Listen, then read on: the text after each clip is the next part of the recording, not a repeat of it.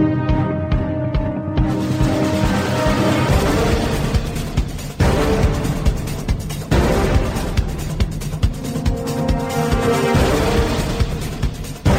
Vypnite televíziu, prestaňte žrať Zastavte sa, začnite uvažovať. Ste otroci konzumu a obete propagandy. Žijete v seba deštruktívnom systéme. Nenásilný antiterorista rozbije vaše ilúzie, zničí vaše seba klamy, odhalí vaše pokrytectvo, nabúra vaše stereotypy. Ale pochopíte, ako funguje systém. Tak toto ďalej nejde. Musíte zmeniť úplne všetko. Začnite sebou, začnite dnes. Zajtra je neskoro. Nenásilný antiterorista sme jedno a preto Subham a Sarvajagatam aj dnes v, stredu 4. februára roku pána 2015 eh, budete, ak budete mať záujem a chuť počúvať Slobodný vysielač, reláciu Nenásilný antiterorista. Dnešná relácia je ako nie prvá a asi ani nie posledná, ktorá sa tak trošku venuje tým exaktným vedám alebo venuje sa trošku tej kvantovke, ako budeme sa baviť trošku na tej filozofickej úrovni. A určite ju nejakým spôsobom aj spojíme s psychológiou. A ak si pamätáte, tak mali sme už práve dvakrát eh, reláciu, síce nebol to antiterorista, bola to andragogika, kde sme sa bavili, teda, alebo jedenkrát tam, jedenkrát tam, tuším, o tej koherentnej konzistencii kvantovej fyziky a psychológie a nebudem sa kľudne povedať, že možno teraz, niekedy v budúcnosti, možno, že existuje nový odbor, ktorý sa možno bude volať kvantová psychológia, kde sa práve tieto dve dva také, dá sa povedať, protipóly, tá exaktná veda a tá, tá spoločenská veda alebo veda o človeku a spoja alebo ľudskej mysli a možno to bude práve taká tá zaujímavá prelomová veda, ktorá nám pomôže trošku pochopiť tú komplexnosť ako tohto sveta.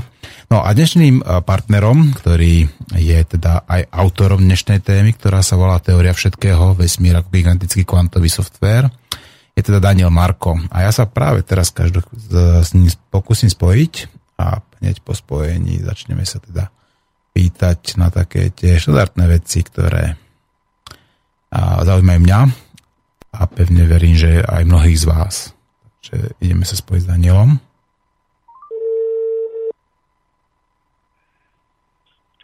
počujem. My sme jedno, Daniel, zdravím ťa.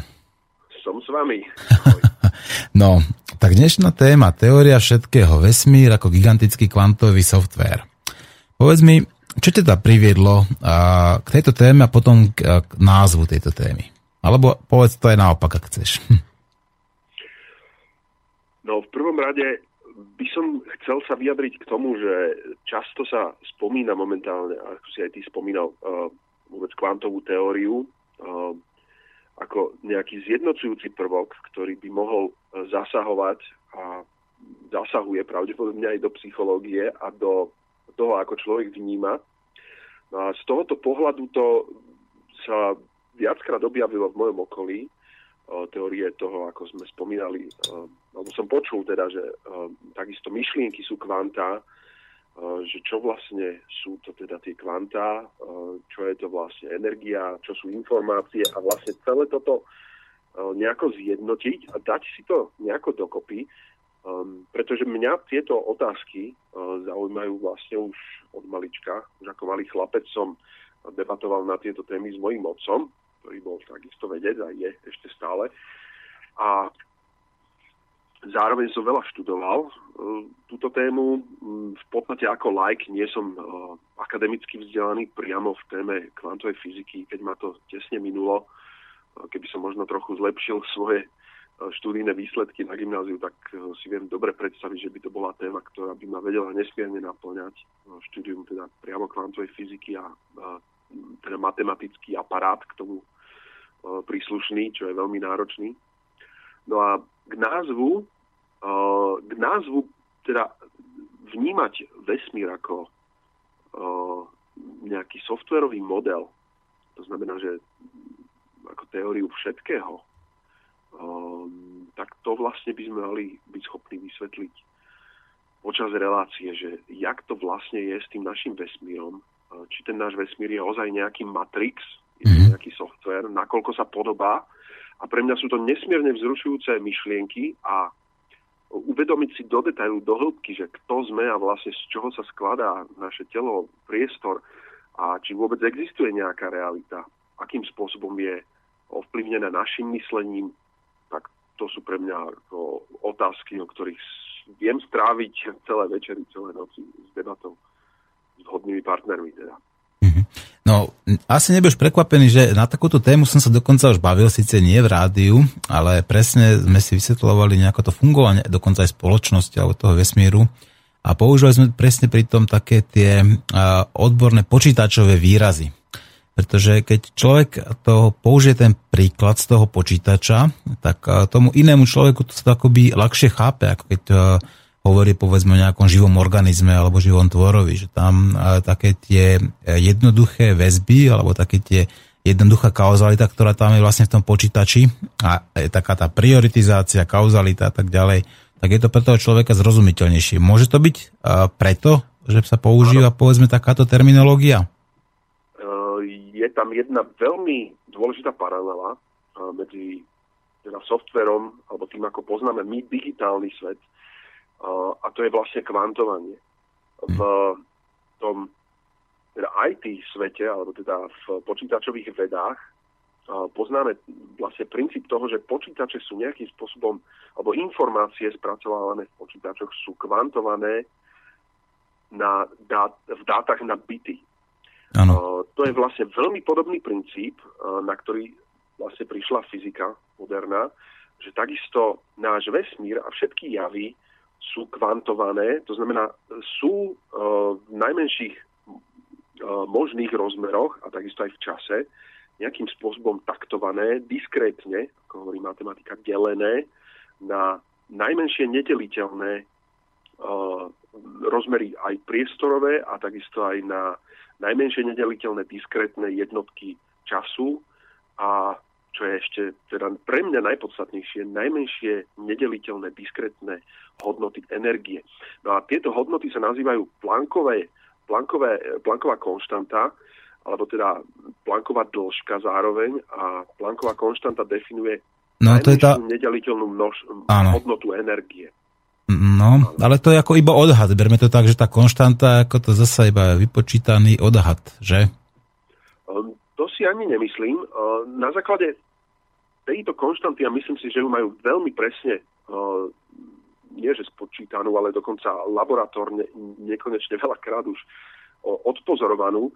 Na základe tejto konštanty sa dnes vlastne dejú aj procesy, ktoré poznáme v polovodičoch, v počítačoch, aby vôbec fungovali polovodiče, to znamená tie PN prechody a vôbec, aby sme vedeli predpovedať niektoré elektrofyzikálne javy, tak je nutné počítať priamo s plánkovou konštantou a je to takisto na tej úrovni subatomárnej na dennom poriadku u v podstate matematikov, ktorí pracujú s fyzikou a s tým aparátom Takže túto plánkovú konštantu poznajú veľmi presne a dokonca je uh, veľmi špecifická aj pre náš mm-hmm. vesmír, alebo teda náš priestor čas a spolu s ďalšími konštantami uh, vlastne vyhovuje nejakým uh, špecifickým kritériám vôbec toho, aby sme mm-hmm. uh, žili vo vesmíre Daniel, s so životom. Daniel, ano. jedna otázka, jedna tak podotýkam, ako pozorovateľ ovplyvňuje výsledky merania. Samozrejme. To znamená, že ak oni, povedzme, zmerali tú plankovú konštantu, tak samozrejme mohli zmerať tisíckrát alebo desať tisíckrát.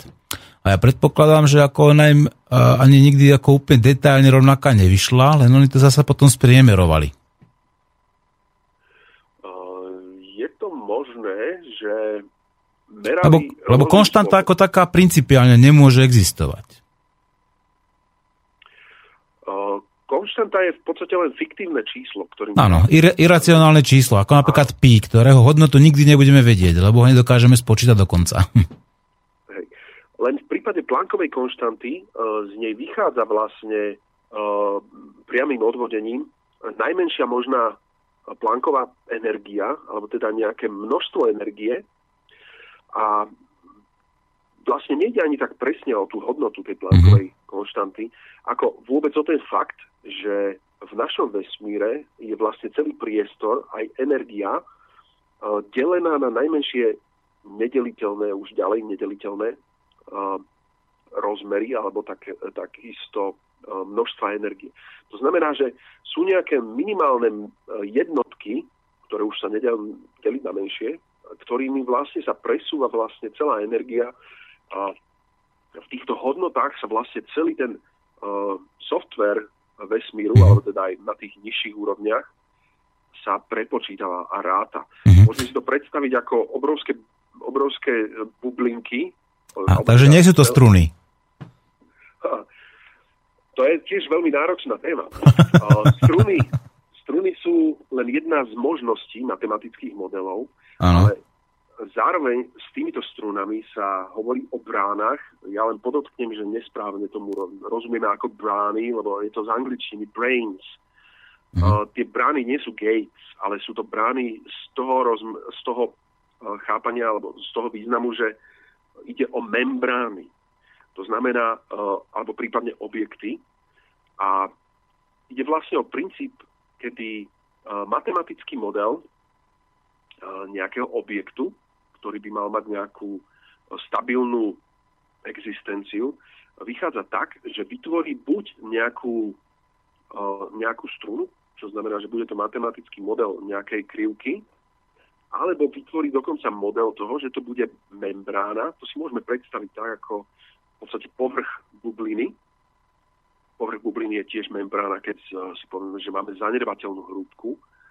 A na povrchu tejto bubliny, tak ako keď do nej jemne fúkneme, e, je možné vidieť vlny. To znamená, e, tie kvanta energie na nej môžu oscilovať a fluktuovať.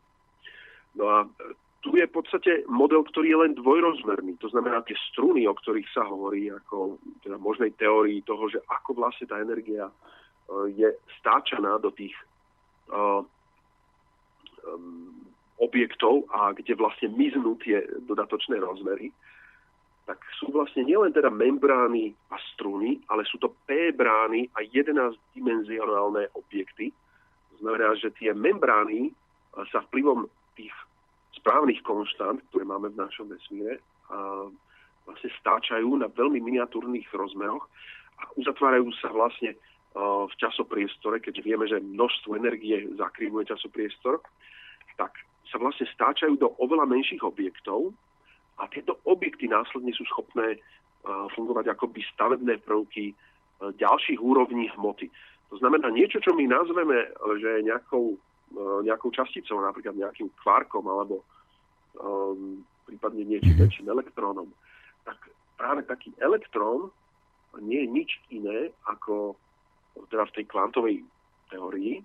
Je to akoby zauzlená energia, mhm ktorá sa môže skladať akoby z klopka nitiek, ktoré každé z nich môže mať buď formu struny, alebo tá strunka samotná je tiež len zmotaná ako klasické špagátiky, keď sú zmotané z viacerých prstiev, na, ale samozrejme ešte aj na uh, iných in, viacdimenzionálnych úrovniach a vytvárajú v podstate stále väčšie a komplexnejšie objekty a to, čo vlastne považujeme za nejaké struny, sú len matematické modely.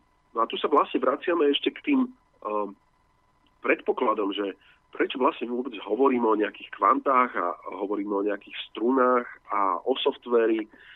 Um, je veľmi dôležité si postulovať najprv nejaké dané uh, predpoklady o tom, že čo vieme o vesmíre. Uh, prvým z nich je táto veľmi zaujímavá vec a to je to, že je kvantovaný už z tohoto nám vyplýva strašne veľa. Uh, okrem iného... Ako by si to bližšie vysvetlil, že je kvantovaný? Ako by uh, poslucháči mali tomu rozumieť tomuto slavnému spojeniu? Uh, to je vlastne to, čo sme porovnávali s počítačom, že informácie v ňom nie sú prenášané v nejakých nekonečne deliteľných dávkach, ale v jednotkách alebo v nulách. No a podobne v našom vesmíre sa každá energia prenáša len v nejakých najmenších nedeliteľných ano. dielikoch. A podobne je to aj s priestorom, že môžem do nejakej časti priestoru e, vložiť nejakú hodnotu tejto energie, ale takisto je to niečo akoby viac rozmerná šachovnica, alebo teda mriežka, matrica. V matematických modeloch sú to matice. A táto matica vlastne nie je nič iné, akoby sú to maličké chlieriky, alebo teda oddelené uh, diskrétne, ako sa hovorí, uh, jednotky, alebo dokonca by sa dalo nazvať, že sú to uh, súradnicové sústavy, v ktorých sú zapisované tieto hodnoty. No a vlastne celý vesmír potom sa veľmi podobá klasickému softvéru, kde sa prenášajú nejaké konkrétne byty a tak, takisto kvantum energie je tiež len nejaký základný byt tohoto nášho super softvéru, vesmíru nášho.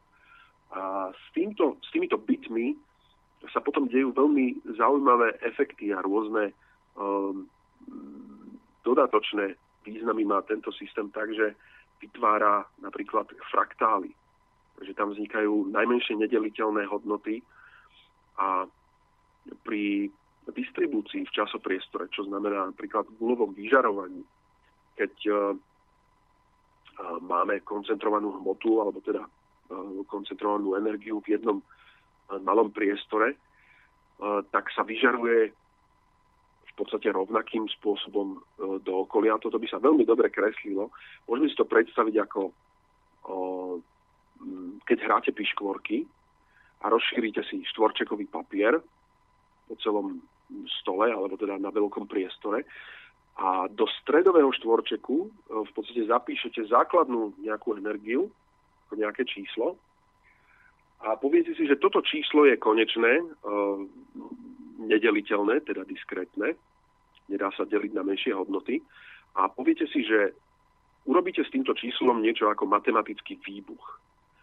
A tento výbuch sa bude šíriť po tých dvoch rozmeroch, po tomto papieri, a to tak, že vlastne budete uh, túto hodnotu, povedzme tam bude, ja neviem, nejaké číslo 114 miliard 329 miliónov a tak ďalej, túto hodnotu toto, tohoto čísla budete rovnomerne rozkladať po okolitých štvorčekoch. Toto sa deje v dvoch rozmeroch v tomto príklade našom. A keď ho chcete rovnomerne rozkladať, toto číslo, tak v dvoch rozmeroch uh, budete pravdepodobne rozkladať uh, toto číslo, distribuovať, čo znamená, je to gulové vyžarovanie alebo kruhovité v tomto prípade, uh, smerom nahor, nad štvorček, smerom dolu, pod tým štvorčekom na papieri a do obidvoch bokov. No a postupne, keď budete takto rozkladať to číslo, prídete na nejaké čísla, ktoré už nebudú deliteľné štyrmi a budú tam vždy nejakým spôsobom vychádzať z výšky. No a tie, práve tieto zvyšky, tie majú vlastne za následok toho, že náš vesmír nie je rovnomerný. Tam začnú vznikať tieto fluktuácie a to je vlastne to, keď vznikne niečo nerovnomerné. To, Čiže vlastne ty tvrdíš, že vesmír je teda asymetrický. Presne tak. A to je na tom úžasné. Tým, ano. že je, že je kockatý, dá sa povedať, celý vesmír je v jednoduchom eh, No, to počkaj, ako, povedzme asymetricky, nehovorme kockatý, lebo to by mohlo byť metúce. Dobre? Asymetrické sú napríklad častice. Áno, áno. Čiže hľadanie povedzme niektorých častíc môže byť tým pádom uh, hlúposťou? Hľadanie? Áno. To to, niektoré častice, vždy máme predpokladané častice a v podstate využívame z toho z nejakého toho princípu symetrie, že? Symetrie tých častíc. Ako, a samozrejme teraz, keď hovorí, že vesmír je asymetrický a že existujú nejaké asymetrické častice, je teda logické, že hľadanie niektorých častíc je by som povedal, zbytočné, alebo dokonca môže byť zbytočné, nebezpečné alebo hlúposť? Ono bolo by dobre povedať si najprv, že čo je tá častica. V zásade tá častica nie je nič viacej ako, ona nie je stabilný objekt. Ale bolo by dobre potom povedať, že kto tú časticu tvorí, áno? Že tá častica neexistuje ako taká, pokiaľ ju nevytvorí naše vedomie. No, pre nás neexistuje, áno, pre naše vedomie E, tá častica ako taká je len informácia o jej prejavoch. Otázne je, že ako by vlastne túto časticu mohol vnímať nejaký iný objekt. E, vieme v podstate rozumiem, čo myslíš, ale v zásade ide o to, že vzájomné interakcie častíc nám vôbec umožňujú vedieť o tom, že existujú. A to už vlastne dáva um, silnú podmienku toho, že nie sme schopní uh, nezasahovať do tej častice a zároveň ju pozorovať. Iba tým spôsobom, že ju buď ožiaríme nejakým fotónom, alebo uh, tým, že sa tej častice uh, dotkne nejaký, nejaký gamma lúč a jednoducho udeje sa nejaký fyzikálny efekt. Ale pre mňa je najvzrušujúcejšie to, že vlastne táto častica samotná nie je nejaký stabilný objekt, ale je to v podstate neuveriteľne dynamické, obrovské klpko týchto subatomárnych objektov, alebo teda strún a brán, membrán, ktoré neustále medzi sebou vymieňajú tieto kvantá energie a udržujú vlastne tú časticu ako v podstate neustálom víriacom tanci. A preto je veľmi ťažké tú časticu presne zamerať, ako poznáme, teda No, každý ju zameriava logicky inak, pretože má tam, ja vždy má nejaký, povedzme, iný uhol pohľadu, napríklad už len to, áno, iný, iná vzdialenosť a tak ďalej, plus povedzme možno, že iné, iná optika, ako tých, tých premených tam je toľko, že v podstate tie identické častice nikdy neexistujú ani existovať nebudú. Presne tak. Je to ako keby sme chceli uh, snehovú gulu dolu kopcom a chceli by sme povedať, že či je vôbec niekedy rovnaká v každom momente, je v podstate iná. Už na začiatku kopca, kedy si hmm. hodíte tú snehovú gulu a nabajú, nabaluje ďalší... My to, ďalší Daniel, my to môžeme jednoducho ešte zjednodušiť. My môžeme povedať, že identita neexistuje. Ako žiadna identita neexistuje, pretože dokonca ani ten základný zákon matematiky, to znamená ten tranzitívny zákon, je neplatný, pretože matematika ako taká iba pomôcka a tá jednotka sa nikdy nebude rovnať ďalšej jednotke. Toto sa mi celkom nepáči úplne. No ale ja toto, povedať, toto dokážem obhájiť úplne v pohode, Daniel. Identita neexistuje. Identita čoho? Identita, ako že by boli dva objekty identické iba, ako také, iba v rámci našej abstrakcie, to je všetko. Ale aj, aj v rámci tej abstrakcie, tam sa to dá poprieť. S tým viem súhlasiť, že vlastne, ak sa budeš pozerať na uh, jednotku energie dnes a na jednotku energie zajtra, tak budeš ju vnímať uh, vždy ako pozorovateľ v úplne inom prostredí. Tak. Iným Vždycky tam máš, máš tam ďalšie premenné, ako je napríklad čas, priestor a tak ďalej. Čiže keď dáš dve jablčka vedľa seba, ktoré sú zdanlivo identické, a hovorím zdanlivo, povedzme, alebo že by boli na 99% alebo na 100% identické, tak sa nenachádzajú v tom istom priestore. Sú posunuté. Áno? No tu vlastne prichádzame uh, do toho uh, momentu, kedy hovoríme o roli pozorovateľa. Môj príklad tiež podobný s jablkami je, že jablko zo stromu od moj, z mojej záhrady a jablko zo susedovej záhrady e, sú takisto, obidve sú, z nich, obidve sú jablká. Ale nedá sa povedať, že tým, že na tejto logickej úrovni, za to, že tvrdím, že sú obe jablká, že sú identické. Mm. Že na nižšej úrovni uh, logických typov uh, sú to úplne rozdielne objekty s úplne inými farbami, tvarmi. A vlastne je otázne, že do akej hĺbky ideš, ideš hĺbšie, vieš, že sú to jablká, že sú gulaté, že majú stonku, a prichádzaš teda na nižšie úrovne, sú tam atómy, vieš, že ten atóm má rozdielný, rozdielne vôbec úrovne elektrónov, má úplne rozdielnú polohu. Ale keď ideš na tú subatomárnu najnižšiu kvantovú úroveň, tak mne osobne tam vychádza, že existuje úroveň, a to je vlastne tá plánková úroveň priestoru a času, kde existujú skutočne univerzálne jednotky, ktoré už netvoria žiadne objekty, ale sú vyslovene len informáciou. Niečím ako je ten elektronický bit alebo nejaký impuls ano. v počítači. A na tejto úrovni vlastne, stavebnej úrovni vlastne celého vesmíru a stavebnej úrovni častíc sú skutočne tie kvantá energie úplne identické. Áno, ale Daniel, tuto ťa musím na chvíľku sa niečo spýtať. Ako, len preto zase hlbšie pokopenie tých našich poslucháčov. A ty používaš v podstate zjednodušený model, ako hovoríš tomu byt, teda, a s tým, že on môže mať hodnotu jednotky alebo nuly, áno? Ale musíme si uvedomiť, že práve toto ako v, tej, v rámci tej kvantovky, že to tak nemusí byť, že? Že tam môže byť jedna, jedna, jedna, jedna, že tam, tam proste tá nula nemusí byť. S tým, že tie jednotlivé jednotky nie sú identické. Rozumieš, čo ti chcem povedať? To už by bolo skôr na úrovni častíc sa dejú tieto efekty. Keď hovoríme o tom, že vlastne neurčitosť znamená to, že tú časticu čím bližšie chceš zamerať jej hybnosť, tak tým, alebo teda dá sa povedať, že je to nejaký, nejaký jej umiestnenie v priestore, tak tým ťažšie sa ti dá zmerať jej hmotnosť. A ono to celkom dáva zmysel, keďže tá častica je nejaký víriaci vír v podstate tých energetických hodnôt. Môžeme si to predstaviť naozaj ako velikánsky chumáč obrovskej, obrovskej peny, No predstavme si to ako pole, to bude možno najjednoduchšie ako pole, nie? Pole je dvojrozmerné. Tá, ten chumač... No prečo dvojrozmerné ako... podľa toho, aké pole myslíš. No tak ja povedzme minimálne takéto trošku rozmerné, tak ako aby to malo samozrejme aspoň takú tú bežnú predstavu z človeka, áno?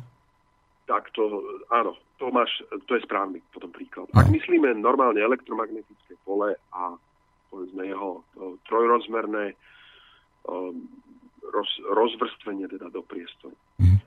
No Tým, a... že aj tá intenzita tam samozrejme môže byť podobná, aby ste len predstavovali, že tá intenzita môže v podstate klesať ako zo vzdialenosti a tak ďalej od centra. Alebo naopak, skladka môže sa meniť, ako, aby to nebolo, že to je nejaké homogénne pole zase, tak, dobre? No, na úrovni častice sme boli v no. dolu, veľmi hlboko v hmote. Áno, áno. Tam sme hovorili o tom, že tá častica je uh, je rôzna v každom momente a nie je v nejakom bode. Je v nejakom priestore, v ktorom jednoducho vibruje a um, tie hodnoty energie sa tam nejakým spôsobom udržujú uh, v nejakom stabilnom stave. No a to bola aj vlastne odpoveď na tú otázku tvoju, uh, že či má zmysel hľadať iné častice a akým spôsobom vlastne prichádzame na tie symetrické častice. No, je to veľmi jednoduché. Ono to vlastne vychádza tak, že každá častica je len nejaký stabilný matematický model, e, ktorý vychádza e, v tých jednotlivých hodnotách a konštantách tak, že e, ani nepríjma, ani spontánne nevyžaruje už žiadne kvantá energie. A som presvedčený, že časom aj kvantová fyzika príde práve matematickým aparátom na to, že práve prečo elektrón má túto danú hmotnosť, ehm, dá sa presne zrátať a že na základe čoho a akého matematického modelu vlastne ten chumáč, alebo tá, tá pena v tom poli, v tých bublinkách, neustále presúva a udržuje príťažlivé aj odpudivé sily e, toho matematického modelu tých vlniek, ktoré tam jednoducho fluktujú, zanikajú a vznikajú. A na základe čoho vlastne zostáva v tom stabilnom stave a že je to v podstate niečo ako fraktál. No a tu dostávame sa práve k tomu, že tá diskrétnosť, to, deli, to delenie na najmenšie možné jednotky nám vlastne vytvára jednu nádhernú vec a to sú tie zvyšky, ne, najmenšie nedeliteľné časti tej hmoty, ktoré vytvárajú tie fluktuácie potom. Ako keď rozdelíme číslo 5 ktoré máme povedzme v strede, ako hodnota energie by bola 5 v nejakom, v nejakom, nejakej častici, tak do okolia vlastne vyžiari po jednej jednotke a v strede ostane ešte jednotka. To je v podstate rovnomerné vyžiarenie. Ale keď tam dáme už e, číslo 6, povedzme, že nejaká častica alebo nejaký maličký kúsok časopriestoru obsahuje 6 kvant energie, jeho rozdistribuovanie do priestoru už bude také, že v jednom z tých dielikov bude musieť ostať hodnota 2. No a podobným spôsobom vznikajú potom nerovnomernosti aj v našom časopriestore, že tým, že je nedeliteľný, tak niekde musí vždy zostať trošku viacej alebo trošku menej, tak, aby vlastne tá hodnota energie zostala zachovaná, ktorá vlastne bola v pôvodnom nejakom, ehm, dá sa povedať, e, v tej matici tej šachovnici, ktorá bola pôvodne v strede. Mhm. Čiže ty tvrdíš, že ten zákon zachovania energie, samozrejme ako tie klasické, tá klasická fyzika platí aj pre tú kvantovku? Áno, Uh-huh. Počet, ja som presvedčený, že počet kvant energie je v našom priestore stabilný. to znamená jeho hmotnosť vesmíru a gravitačná uh, sila a vôbec sily, ktoré um, má vesmír, sa nemenia. To je vlastne tiež jeden z dôsledkov toho, že sme nejakým spôsobom uzavretom systéme, uh, ktorý vyzerá, veľmi sa podobá tomu softwarému modelu. Keby toto tak nebolo, tak by sme pocitovali napríklad to, že e, sa bude meniť... Počkaj, ale ja ťa, musím zastaviť, prepaž na chvíľku, ale to by potom uh, odporovalo tomu entropickému princípu. Lebo mm, ten náraz, náraz entropie je, je, je akoby základom ako toho, toho úplne najzákladnejšieho princípu, ktoré funguje svet, nie? To je pravda, ale uh, množstvo informácií, najväčšia možná entropia vo vesmíre by bola taká, keby bol absolútne rozložený do priestoru, kde v jednom kvante priestoru sa bude nachádzať uh, iba jedno kvantum energie. To znamená, tá entropia maximálna by bola taká, že priestor by bol dokonale hladký a v podstate najviac nafúknutý, aký by mohol, teda berieme do úvahy, že vesmír sa rozpína, bol taký, A je konečný, áno? v tomto prípade by sme nevedeli už viac energie vytvoriť, alebo teda vytvoriť e, dodatočné jednotky priestoru, pretože e, každú jednotku priestoru by zaberala najmenšia nedeliteľná jednotka energie. To znamená, že úplne rozložená hmota na čistú energiu, mm-hmm. na čisté svetlo, no teda vlastne aj to svetlo je len tiež to kvantum energie. No a v tomto momente by pravdepodobne prevládli znovu nejaké síly, ktoré by uh, boli pravdepodobne opačné k tej entropii, že by vlastne nevytvárali ten uh, kvázi chaos, ale opačne by začali um, zlučovať tieto hodnoty. Ja neviem presne si predstaviť, ako bude vyzerať vesmír, keď sa začne znovu splošťovať, alebo teda um, vyzerá to tak aspoň, že znovu začne uh, z tej toho rozpínania sa začne znovu zmršťovať a smerovať teda k tomu nejakému jednému bodu tej singularite. No a tuto, keď hovoríš o tej singularite, tak práve ja som nedávno zachytil, teraz neviem sa spomenúť na meno toho fyzika, ale dokonca to bolo v rámci ako niekoľko, sa vyjadrilo o tom, že celý ako tento vesmír je v skutočnosti iba jedna častica. Už teraz, čiže v podstate ako keby tá častica sa mala samotná zmrštiť, ako do tej, do tej singularity, alebo ako to brať? Keď to je jedna celá častica v rámci tej kvantovky a ešte sa má dokonca ešte zmenšiť na singularitu. To mi také prípad trošku aj až iracionálne. Áno. Je. Ja neverím tomu, že vesmír je nedeliteľný do nekonečna. To znamená, aj tá singularita nie je dokonalý bod matematický, ale je to to priestor veľkosti kvantového priestoru. Otázka je, že ako sa do neho zmestí celá energia vesmíru. A existuje podľa mňa aj limit nejaký, ktorý je vlastne definovaný tak, že do nejakého kvanta priestoru sa zmestí len nejaké obmedzené množstvo, môžeme si to predstaviť znovu s počítačom tak, že do nejakého uh, bajtu čo je vlastne už znak, alebo teda nejaká jednotka informácie v počítači na vyššej úrovni, vieme zapísať neviem, iba 256 bitov. A do toho bajtu sa tým pádom zmestí nejaká hodnota najväčšia. No a takisto teda singularita alebo vesmír začal pravdepodobne tak, že len na veľmi malom objeme vesmíru boli vlastne akoby zapísané všetky hodnoty, celá energia v vesmíru úplne naj, tej najpodstatnejšej, najzákladnejšej uh, forme a to bola vlastne čistá energia.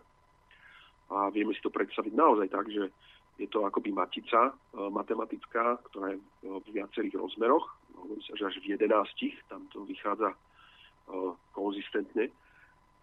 Uh, a v týchto hodnotách jednoducho sa začala distribuovať do priestoru. A zároveň aj tým, že vznikne alebo sa dostane, distribuje do priestoru táto hodnota energie, vzniká zároveň aj priestor samotný. To znamená, že tie chlieviky o samote, alebo teda dá krabičky priestoru prázdne, vlastne ani neexistujú. Oni existujú až v momente, keď akoby z tej veľkej um, guže peny začnú tie malé bublinky sa meniť na menšie bublinky. Dá sa to predstaviť v jednoduchosti tak, že je to akoby bublina uh, plná vzduchu, ktorá sa začne meniť a ten vzduch, ktorý je v nej, sa rozkladá na stále menšie a menšie bublinky.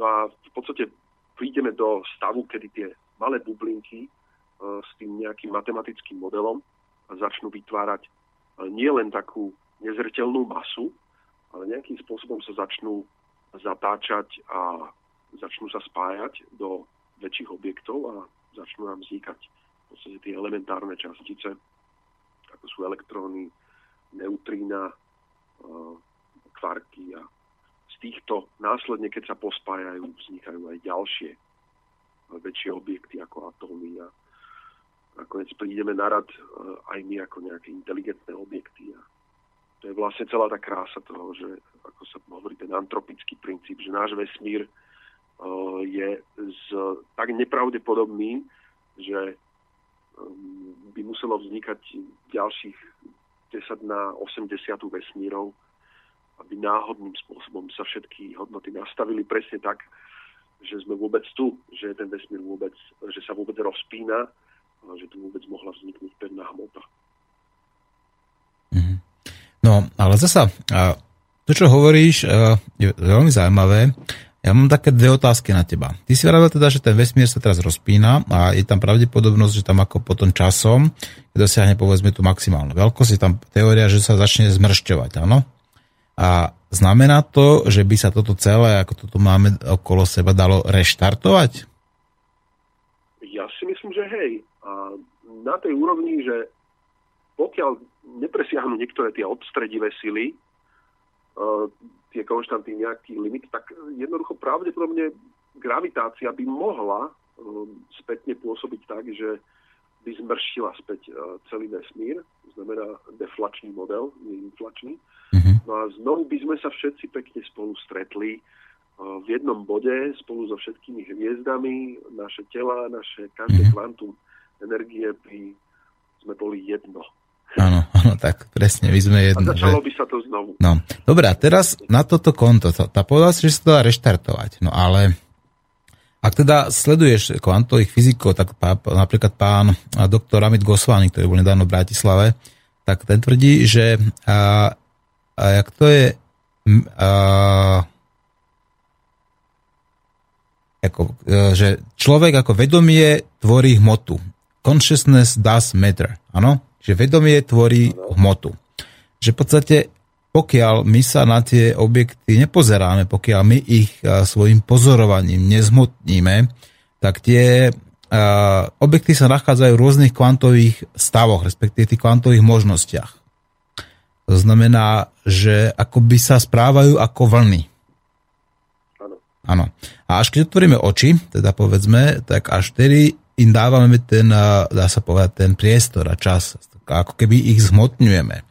Ak teda naša mysel tvorí, uh, tvorí hmotu a ak teda uh, je toto jedna častica, ktorú povedzme a už vieme teda dokázať, že človek dokáže svojou myslou tie častice nielen tvoriť, ale ovplyvňovať, ako sa budú správať.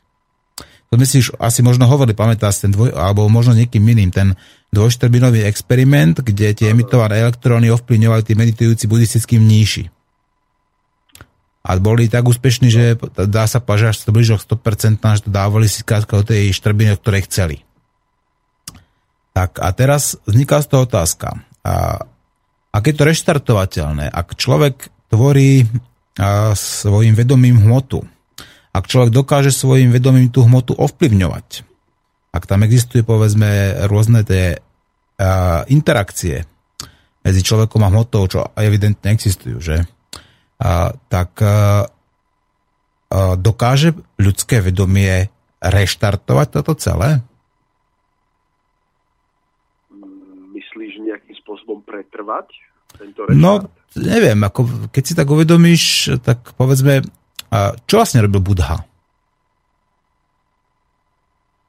pravdepodobne veľa meditoval. to určite, presne tak. Putoval, meditoval, postil sa, že? A rozmýšľa tak ďalej, ale hlavne si akoby čistil mozog. To znamená, že snažil sa akoby nemyslieť na nič.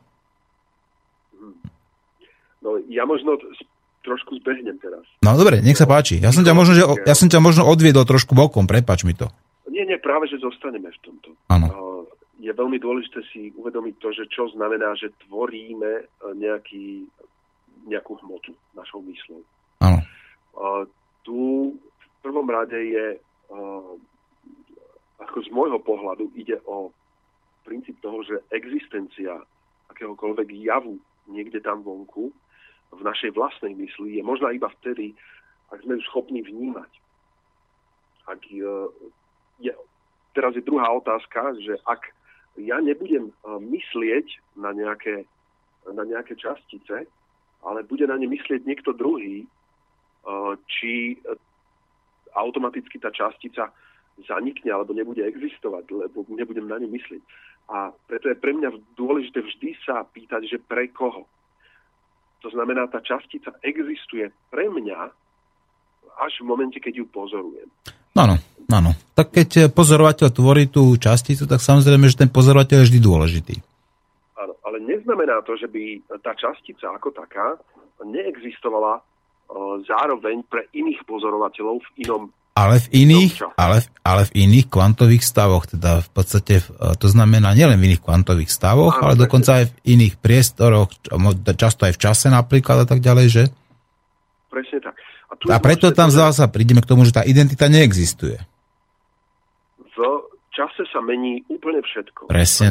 To je dynamický proces, tak preto ani di- nemôže existovať identita v procese, že? Jediná vec, ktorej verím, že je identická, to sú práve tie kvantá, eh, najmenšie kvantá energie, ktoré vlastne vytvárajú. No, ale keď nemôžu byť identické, keď sa nachádzajú inde v priestore, alebo inde v čase, vieš? Áno, tým pádom nie sú identické, tak, nie sú to tie isté objekty. Tak, je to presne. nejaké zrnko je to tá istá častica v nekonečno, berme to tak, že to je nekonečno, tá istá častica to môže byť, ale v nekonečno alebo obrovskom množstve uh, dá sa povedať nelokálnych spojení, že sa môže vyskytovať na obrovskom množstve no, priestoru, áno, a času zároveň. Áno. Sú to ako zrnka piesku. Uh, celá energia vesmíru áno sa dá vlastne definovať tak, že alebo vzduchu, alebo niečo, no zrnka vzduchu, ťažko. No, ťažko, no. Také básnické zrnka trošku, no. Piesku, no. Z ktorých sa dajú vytvoriť v podstate menšie, ale teda e, zároveň vždy väčšie a väčšie objekty, z ktorých vytvoríme povedzme pieskové tehly, Áno. spojíme ich nejakým spôsobom, stavíme, z tých zrniek piesku vzniknú pevné tehly a z nich postavíme hrad. A z toho hradu môžeme postaviť mesto to mesto môže byť e, súčasťou celej planéty. A podobnou e, hierarchizáciou vlastne vzniká hmota, ale keď sa pozrieme ozaj do tej hĺbky, tak e, vo vesmíre existujú tie zrnká energie, ktoré sú jednoducho úplne rovnaké, nemajú už žiadne iné vlastnosti a čo je teda, čomu sme ešte nedošli, že čo vlastne predstavujú, nepredstavujú nič viacej ako čistú informáciu.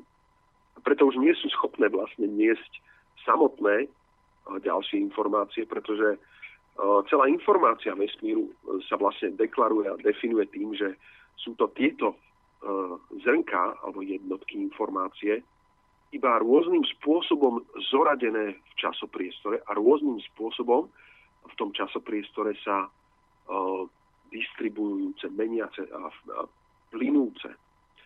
No a tým pádom aj, ako sme hovorili, myšlienky, akákoľvek idea na vyššej úrovni, nie je nič iné akým, ako nejakým spôsobom usporiadané kvanta energie. Áno, Takže, áno, presne tak. Sme. Áno, lenže zasa treba si aj uvedomiť, že ani to usporiadanie nie je, ako by som povedal, fixné, že nie je nemenné, a dokonca aj keď e, tú myšlienku jednotliví ľudia, alebo to kvantum, je, jednotliví ľudia spracovávajú, tak každý dokonca aj, aj, aj ten uh, ho vníma inak. Čiže aj, tie interakcie nie sú identické. Určite. ale to už nevnímame pravdepodobne kvantum informácie. Áno. Teda nie kvantum energie jedno, lebo to kvantum jednej energie je 10 na 60 maličké, ale vnímame už niečo, čo sa dá nazvať akoby informačný nejaký, nejaká vyššia úroveň informácie. To už je objekt poskladaný No, ja by som to nechal, nazvime, nazvime to abstraktne, nazvime to myšlienka, to je lepšie, lebo keď tomu dáš nejaké číslo, to, to sa už môžeš míliť, vieš, a keď to nazveš myšlienka, ako kľudne to stotožníš s tým kvantom, tak je to veľmi také jedno, jednoduché spojenie, ktoré krásne dokáže prepojiť, povedzme, tú kvant, nezrozumiteľnú kvantovú fyziku s tou zrozumiteľnou, ako s ľudským životom, s tými myšlienkami, a to hlavne s tou psychológiou napríklad myšlienka sa dá napríklad, ako hovoríš, veľmi pekne definovať tak, že vytvorím si, ako sme spomínali, z tých pieskových zrniek vytvorím tehličky, áno, áno.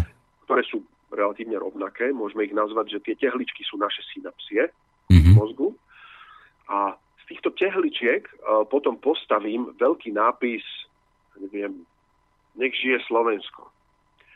A z týchto tehličiek je vlastne vystavaný nápis, ktorý má nejakú informačnú hodnotu pre nás, pre človeka, lebo ho vieme nejakým spôsobom spracovať, že nech žije Slovensko. A napriek tomu je zložený z obrovského množstva ďalších malých objektov a takisto aj teda nejakých nedeliteľných zrniek, ktoré sú spečené do tých nejakých keramických tehiel. No a znovu je tam vždy dôležité hovoriť o tom pozorovateľovi, o tom, že tá informácia Nech žije Slovensko je informácia sama o sebe a tie tehličky a zrnka sú len jej nosičmi. No a tu je veľmi dôležité práve odlišiť to, že uh, samotná informácia neznamená, nepredstavuje nosič. To znamená, uh, keď hovoríme o mape Ameriky, nemyslíme tým, že nikto z nás sa nepozastaví nad tým, že je to skutočne Amerika. Keď niekto na mape ukáže, že toto je Amerika, každý vieme, že je to reprezentácia Ameriky. E, takisto e, myšlienka v našej hlave, povedzme, že myšlienka lásky, taká veľmi ťažká vec, myšlienka alebo emócia lásky je takisto niečo, čo je uh, iba uh, nejaký informačný, aj keď na emočnej úrovni, informačný objekt alebo informačný, informácia samotná, uh, ako uh, zoskupenie iných menších úrovní nejakého nosiča. Je to ako keď máte platňu alebo CD, kde vlastne nosičom samotným je nejaký kus plastu a potom tá informácia je vlastne nič viacej ako e, zoskupenie nejaké zmysluplné pre toho príjemcu, alebo pre ten príjimač, čítačku, e, ktorá je vyjadrená tým, že aké sú tam tie dierky. No a keď uh, máme na takom CD napríklad nahratú uh, úžasnú myšlienku, ktorou môže byť, ja neviem, nejaký román Dostojevského alebo nádherná opera na CD. Čo sa stane s tou operou, keď ja to CD povedzme spálim s tou informáciou? Je to otázne, že či vlastne tá myšlienka samotná uh, môže existovať nezávisle na tom médiu, to znamená, hovoríme napríklad o duši, či môže existovať mimo tela, alebo nejakým spôsobom tá informácia sa stratí v tej entropii, v tom chaose. No, no ty to, to entropiu trošku ako s tým chaosom moc spájaš a ja by som to až tak úplne nespájal, ale a čo hovoríš na tú samoorganizačnú, ako samoorganizáciu tej entropie? A samozrejme to, čo si vravel, ako nejakým spôsobom nespochybňujem, ale ešte nadôvážok k tomu, keď človek si pozrie trošku ešte z tej vyššej hladiny na to, tak tam ešte vidie okrem povedzme tej a takej tej zorganizovanej, povedzme tej entropie, tak vidíme tu ešte nejakú aj možnosť tej samoorganizácie. A čo spôsobuje, povedzme, túto samoorganizáciu tej entropie? No, toto veľmi málo ľudí vie vysvetliť uh, a má k tomu nejaké konečné stanovisko, takže ja mám len hypotézu, ktorú môžem predostrieť. A teda ešte raz, entropia samotná, si to môžeme predstaviť tak, je to, že keď uh, urobíte hrad z piesku, uh, ktorý má nejaký váš zámer, vložíte do ňom myšlienku, hrad z piesku na pláži, ste niekde na dovolenke a prejde tade detská škôlka, ktorá je tam na výlete po tej pláži, tak je veľmi pravdepodobné, že ten hrad tým, jak prejdú svojimi malými nožičkami po tej pláži, že sa nezväčší, teda nezvýši tú špecifickú informáciu, ktorú ste do toho vložili, ale naopak sa tá informácia špecifická začne rozkladať do niečoho, čo sa nazýva neusporiadanie. To znamená, z toho postaveného pekného hradu vám vznikne neusporiadaná znovu piesková pláž. No a teraz je otázka, že akým spôsobom vzniká ten opačný efekt. Že jak je to možné, že z neusporiadaného e, piesku na pláži e, vznikla vznikol nejaký pieskový hrad, čo znamená niečo usporiadané. Niečo, čo má iný, inú kvalitu ako e, iba nejakých e, fluktujúcich častíc, ktoré nedávajú žiadny zmysel. No a tá moja hypotéza o tomto celom je práve to, že e, tieto vyššie organizované systémy a vôbec myšlienky sú vlastne inteligencia, ktorá v tomto vesmíre funguje. A tá sa začína vlastne na tej najnižšej úrovni subatomárnej, kedy vlastne vzniká aj matematicky úroveň častíc a začína vytvárať fraktály. To znamená objekty, ktoré sú akoby, fraktály by som nazval akoby vynútená krása alebo vynútená usporiadanosť zo zákonov vesmíru. Zákony vesmíru a matematiky nám na určitých úrovniach týchto rovníc uh, vytvárajú akoby vynútené, usporiadané pre nás aj krásne, geometrické a iným spôsobom aj uh, zložené obrazce. A... Ty teda tvrdíš, že potom tým pádom by mala existovať nejaká taká tá univerzálna rovnica všetkého? Verím, že hej. Mm-hmm. A že jednoducho objekty stále zložitejšie a usporiadanejšie vznikajú tak, že sú to vlastne uh, výsledky uh, rovníc na veľmi mnohých úrovniach vznikajúcich um, vyšších organizovaných a zámerom, alebo teda nejakým matematickým zámerom tvorených zložitejších usporiadaných objektov, ktoré sa nakoniec vlastne prejavia ako život a dokonca to teda smeruje k nejakým inteligentným formám. A nakoniec takýto život, živý, živý tvor, živý človek príde na pláž a je schopný z neusporiadaných myšlienok, mm-hmm. teda neusporiadaných informácií a objektov začať vytvárať niečo, čo je opakom tej entropie a vznikne, vznikne vlastne uh, nejaké dielo. Mm-hmm. Vysvetli mi. Daniel, teraz, ako ty si tam povedal, že taká existuje rovnica všetkého. A hovoriť niečo o Grigori Jakovovič Perelman? Počul si niekedy o tomto človeku? Um, ten zrovna nie. Mám mm-hmm. tu zo pár knížiek, mm-hmm. ale... Dobre, tak toho nechajme teraz tak, ale uvedom si potom jednu vec, že ak by si vytvoril, povedzme, tú rovnicu všetkého, teda, ktorá by dokázala v podstate, dá sa povedať, produkovať tie fraktály doslova, áno?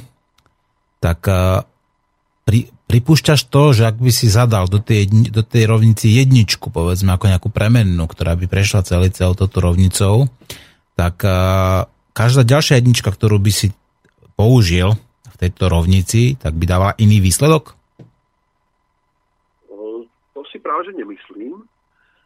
Dokonca je to tak, že uh, si viem predstaviť, že náš celý vesmír bol tak deterministický, že bol vopred presne určený, že keby sme mali tú počiatočnú penu, ktorá bola veľmi, veľmi konzistentná, rovnaká, súroda, až na nejaké maličké, drobné odchýlky, ktoré v nej boli ako, že niekde bolo o malilinku jednu jednotku energie viacej.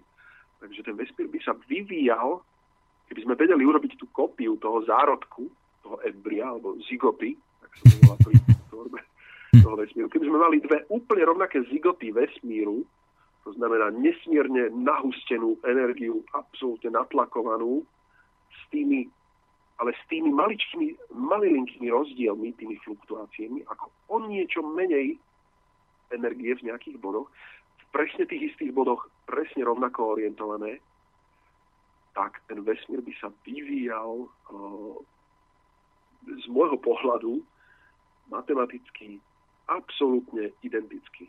To znamená, keby sme mali rovnaké dva zárodky vesmíru, vznikli by nám absolútne tie isté situácie, presne v tejto mm-hmm. chvíli, no, ale to by... to, čo robíme teraz my dvaja. No, to, to, a toto je veľmi ako pre mňa a, ťažko uveriteľné, lebo zasa mne by to jednak odporoval tomu princípu entropie a potom samozrejme princípu ka- kauzality a to znamená nejakej keby som išiel až takých dôsledkov nejakej slobody voľby. To by bol veľmi fatalistický model, ktorý by si tu predstavil. To by si tvrdil, že my nemôžeme, ako úplne keby si šiel do tých konečných dôsledkov, tak by si tvrdil, že my nemôžeme. Jednak ani myslov vládať hmotu, ani nemôžeme uh, v podstate meniť sami seba, alebo meniť uh, povedzme prírodu okolo seba. No, keby si bol schopný uh, v danom momente, a to je známe, keby si bol schopný uh, zmerať a presne určiť uh, všetky kvantové stavy všetkých častíc a vlastne tým pádom aj v danom momente poznať všetky kvanta v danom čase a priestore mm, ale to... celého objektu, čo je obrovské, to je nemožné skoro. To je nemožné, áno, však to je skutočne nemožné tak by si mal dokonalú identickú kópiu seba a bol by si schopný vlastne rozmýšľať a dokonca taký istý Martin Nurminský, ako ktorý by bol kópiou dokonalou, dá sa povedať, že kvantovou kópiou mm-hmm. teba, by mal pocit, že sa slobodne rozhoduje nad tým, čo si dá teraz na večeru, alebo čo, čo bude robiť, e, či aká myšlienka ho napadne. Presným identickým spôsobom. Ale ešte teraz mi povedz, aby sme to, aby sme to jasne povedali. Teda, hovoríš, áno, dobre, povedzme dva, ident, dvaja identickí ľudia. Ale aby sme tam si dali teda, povedzme, jasne také nejakú vzdialenosť. Tak povedzme, dajme si jedného na začiatok vesmíru, druhý povedzme na koniec, áno? Aby tam bola taká evidentná vzdialenosť medzi nimi. Áno? Aby tam bolo jasné, že skratka sa navzájom nevidia, nepozorujú, skratka, a že neprichádza povedzme k ním k žiadnym, e, povedzme, možným dokonca vizuálnym kontaktom, pretože to povedzme, že, uh, že tam skratka sú tak ďaleko, že nemôžu sa ani nejakým spôsobom vidieť. Ano? Tak tvrdí, že by obidvaja v podstate konali aj na jednom konci vesmíru, aj na druhom konci vesmíru identicky. Áno, absolútne. Pokiaľ by si bol schopný ešte ich oddeliť do úplne oddelenej sústavy, to znamená, že by ich rozdielným spôsobom neovplyvňovali mm všetky okolité kvantové procesy. No ale tam ten... Vzduch. Počujem, ale to, v tom prípade tam ako sú dva problémy. Hneď ti poviem, aké dva problémy. Jednak tá, bolo by to možné samozrejme, ale potom tá, jak sa tam hovorí, spooky action of uh, electron. Ano, že tá, čo vymyslel, predtým to nazval ten Einstein, taká tá, ako, ako to nazvať presne po slovensky, mm, taká, Áno, taká podivná vlastnosť elektrónov. Potom e, pán doktor Gosvani to nazýva, že to je nelokálne spojenie. To znamená, že sa uh, akoby uh, tie častice správajú úplne identicky, dokonca aj keď sú tak, takto vzdialené od seba. A dokonca tým pádom popierajú aj tú Einsteinovú teóriu že sú rýchlejšie ako svetlo. Áno? Čiže vidíme, že to... Vlastne tie páry častíc. Ktoré... No to nemusia byť páry, pozor, to nemusia byť iba páry, to môže byť eh, tých, eh, tých spojení tam môžu byť ako 10 tisíce, áno, tisíce, tisíce. Čiže tie, na, na tú vzdialenosť dokonca, áno. No ale teraz, čo tie interakcie, ktoré prichádzajú zvonku? Veď tie intera... samozrejme menia. No veď to. A teraz ako, tak ako by sa oni mohli schovať identicky s tým v podstate, že by tam aj pripúšťam, že tam by bola absolútne identická tá, to nelokálne spojenie medzi tými. A tie vonkajšie interakcie, to znamená, či už to sociálne prostredie, alebo, alebo to, povedzme, prostredie, povedzme, biologické a tak ďalej, všetko to, alebo fyzikálne prostredie, tak všetky tieto prostredia, ktoré okolo teba sú, tak majú na teba vplyv. Takže ty tvrdíš, že by sa aj tak chovali, povedzme, identicky? Nie, a teraz to, počkaj, ešte, aby som to nie že priťahol za, za vlasy, ale aby som povedal jasný príklad. Tak povedzme, že jeden, ten na jednom konci vesmíru by bol v lete, alebo tam by bolo leto, a na druhom konci vesmíru by bola zima. Aby to bol taký krásny príklad. Tak jeden akože e, by sa cítil teplo, aj druhý by sa cítil teplo, alebo ako, ako to predstavuješ? Nie, nie, nie. To je presne tá podmienka je je to úplná hypotéza iba, Áno. že by museli byť umiestnení do úplne identických prostredí, mm-hmm. na kvantum rovnakých, vtedy by sa vyvíjali rovnako, mm-hmm. ale už stačí naozaj, že len jedno malé kvantum energie, mm-hmm. ktoré bude odlišné, už ti zmení nejakým spôsobom niekde DNA, niekde v nejakej bunke nejakým spôsobom uh, iná bunka, niečo iné sa inak vyvinie. To znamená, je to naozaj len hypotetický model. V skutočnosti je nemožné vytvoriť dva rovnaké kvantové objekty No, takže prichádzame k tomu znova, čo som hovoril, že identita neexistuje. Tak, to je dobré. Neverím tomu. Je to len čisto hypotetický model, že keby si mal dva rovnaké vesmíry, ktoré sú uzavreté same do seba, tým pádom aj uh, vylučuješ ten vplyv nejakého externého prostredia, lebo vlastne bereš tie vesmíry ako úplne rovnaké zigoty, nejaké to vajíčko, ktoré je len v tej hlbokej pene.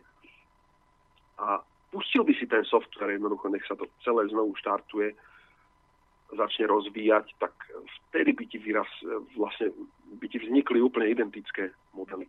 No a to súvisí aj s tým, že ja takisto neverím, že vesmír hrá v nejaké kocky a všetky tie odlišnosti, ktoré vlastne um, zistujú pri experimentoch, sú skôr dané tým, že nie sú schopní pozorovať častice na tej ozaj kvantovej úrovni a definovať ich priamo v čase pretože už každé ďalšie meranie je v nejakom inom časovom okamihu a už len tá častica je v úplne inom kvantovom stave.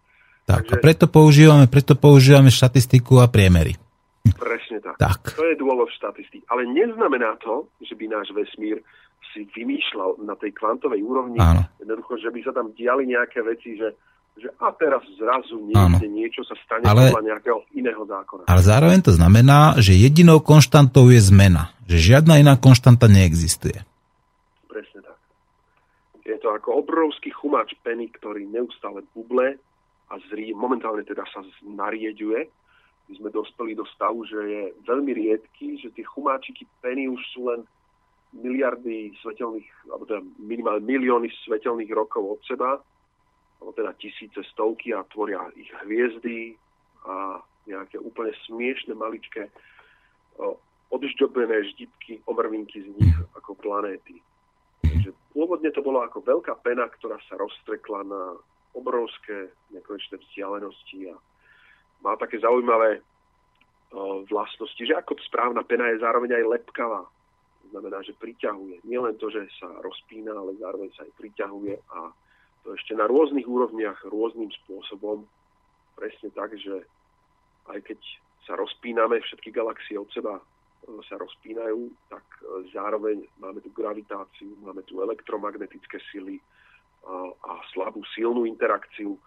Zároveň sa aj priťahujú tie jednotlivé kvanta energie. Takže ide to aj smerom od seba, aj smerom k sebe a závisí na tých vzdialenostiach a teda na, tej, na tom modeli, ako sa tá sila zmenšuje, alebo teda zmenšuje v závislosti na vzdialenosti. Tak mm-hmm. no, vznikajú malé objekty. A presne tak. Teraz si krásne ako tak premostil ako k tým vzdialenostiam, pretože teda isto, ak si sa venoval to, to, uh, týmto časticiam, tak vieš, že tie častice sú tak malé, že v skutočnosti ten priestor, povedzme predstavme si priestor jedného nejakého atómu, že je vlastne 99,% prázdno.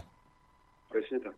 Čiže nielen vesmír je takýto veľký, ale tie, tie malinké objektíky, ktoré sú okolo nás, tak to je v podstate prázdno. Aj veľké, všetko okolo nás. Ja som e, veľký zastanca toho, že e, vesmír je bezpodstatný. To je vlastne niečo, čo hovorí ešte aj klasický buddhizmus, že vlastne všetko okolo nás je mája, že sú to len informácie, myšlienky. A v skutočnosti je to naozaj veľmi blízke tomu softwarovému modelu, že to, čo my vnímame a vidíme, sú len prejavy. A takisto aj na tej subatomárnej úrovni, na úrovni častíc. My tam nemáme žiadne gúľočky, ktoré by mali nejaký, nejaké vlastnosti. Áno, áno. No tie guľočky, to si iba naša zjednodušená predstava, aby sme si to vedeli predstaviť, nejaké tie pingpongové loptičky, lebo tam ten tvar môže byť absolútne, uh, dá sa povedať, uh, amorfný, že sa to môže neustále meniť, že? Sú tam v podstate len informácie o tom, že čo sa má diať, keď sa tam vyšle nejaká ďalšia informácia. Mm-hmm. To znamená, tie jednotky energie, ako som spomínal, nejaké najmenšie zrniečka, oni sú skutočne úplne virtuálna jednotka informácia o množstve energie, ktorá je zapísaná v danom, danom uh, uh, objeme priestoru kvantovom, alebo tá plánkovom. Takže naozaj to je tak, že celý vesmír nie je zložený z ničoho iného, len z informácií o množstvách energetických plánkových konštant, e, ktoré sú definované a neustále sa veľmi zložitým spôsobom distribujú, zlučujú a lietajú okolo seba, hmíria v tomto časopriestore. Hmm. No to by potom zasa krásne uh, aj súhlasilo s tým, teda, že my si ho tvoríme svojim vedomím. Si povedal, že to informácia, áno, takže kde sa tie informácie v podstate zhromažďujú? No samozrejme v našej hlave.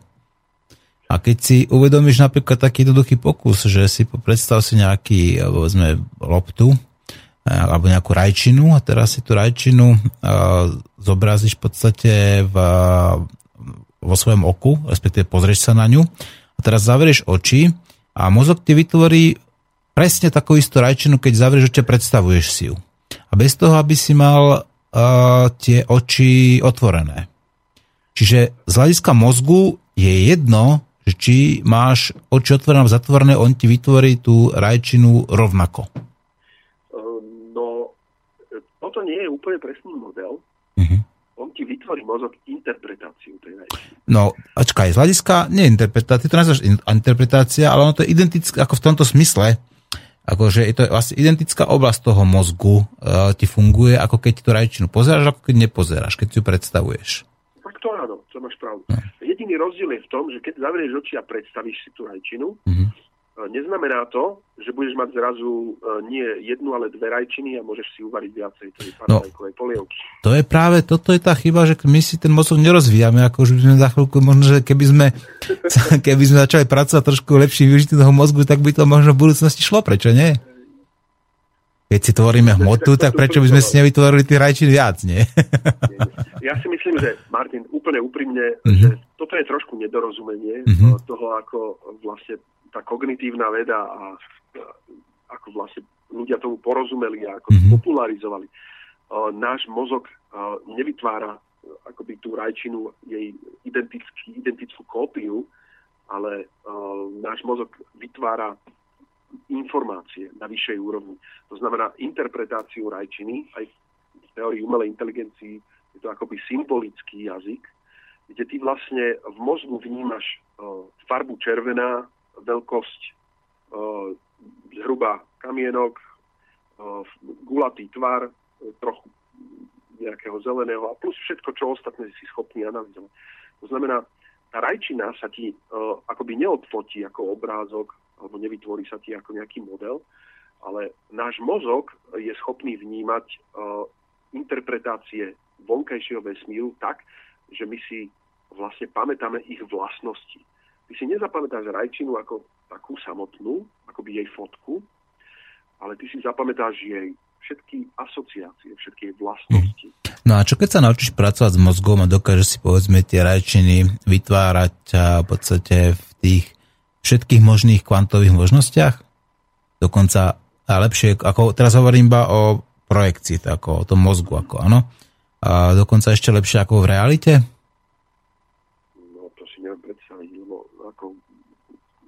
Tá rajčina sa skladá z obrovského množstva uh, atómov. Už len bunky tej rajčiny, uh, je to tiež živá rastlina, to sú bilióny buniek, z ktorých sa ten mhm. organizmus... No, ale ber to, že to môže byť jedno kvantum, že tá rajčina môže byť ako jedna kvantum, ako myšlienka. No to hej. Ako vieš. Rajčina no. je myšlienka. Mm-hmm. Na, inej, na vyššej úrovni toho logického typu. Je to, je to to, ako nazývame objekt. A teraz si môžeš predstaviť akože malú, veľkú, žltú, zelenú, samozrejme ako podlhovastú, ako a tak ďalej, a tak ďalej, a tak ďalej. Zrelú, ano. nezrelú, vieš, ako v rôznych farebných mutáciách, ano. vieš, a teraz stále hovoríme o rajčine, teraz iba hovoríme o nejakých jej kvantových stavoch. Áno, ale teraz tu je veľmi dôležitá vec. Náš mozog si na to, aby som si predstavil rajčinu, nemusí predstaviť všetky jej bunky, a zároveň všetky jej bunky všetky atómy, z ktorých sa skladajú bunky a vlastne celé. No, to by, to by ten mozog musel pracovať na vyššej frekvencii, ale respektíve viacej. Určite, väčšou efektivitou. Ale no, schopný ja to je. Ako... Neviem.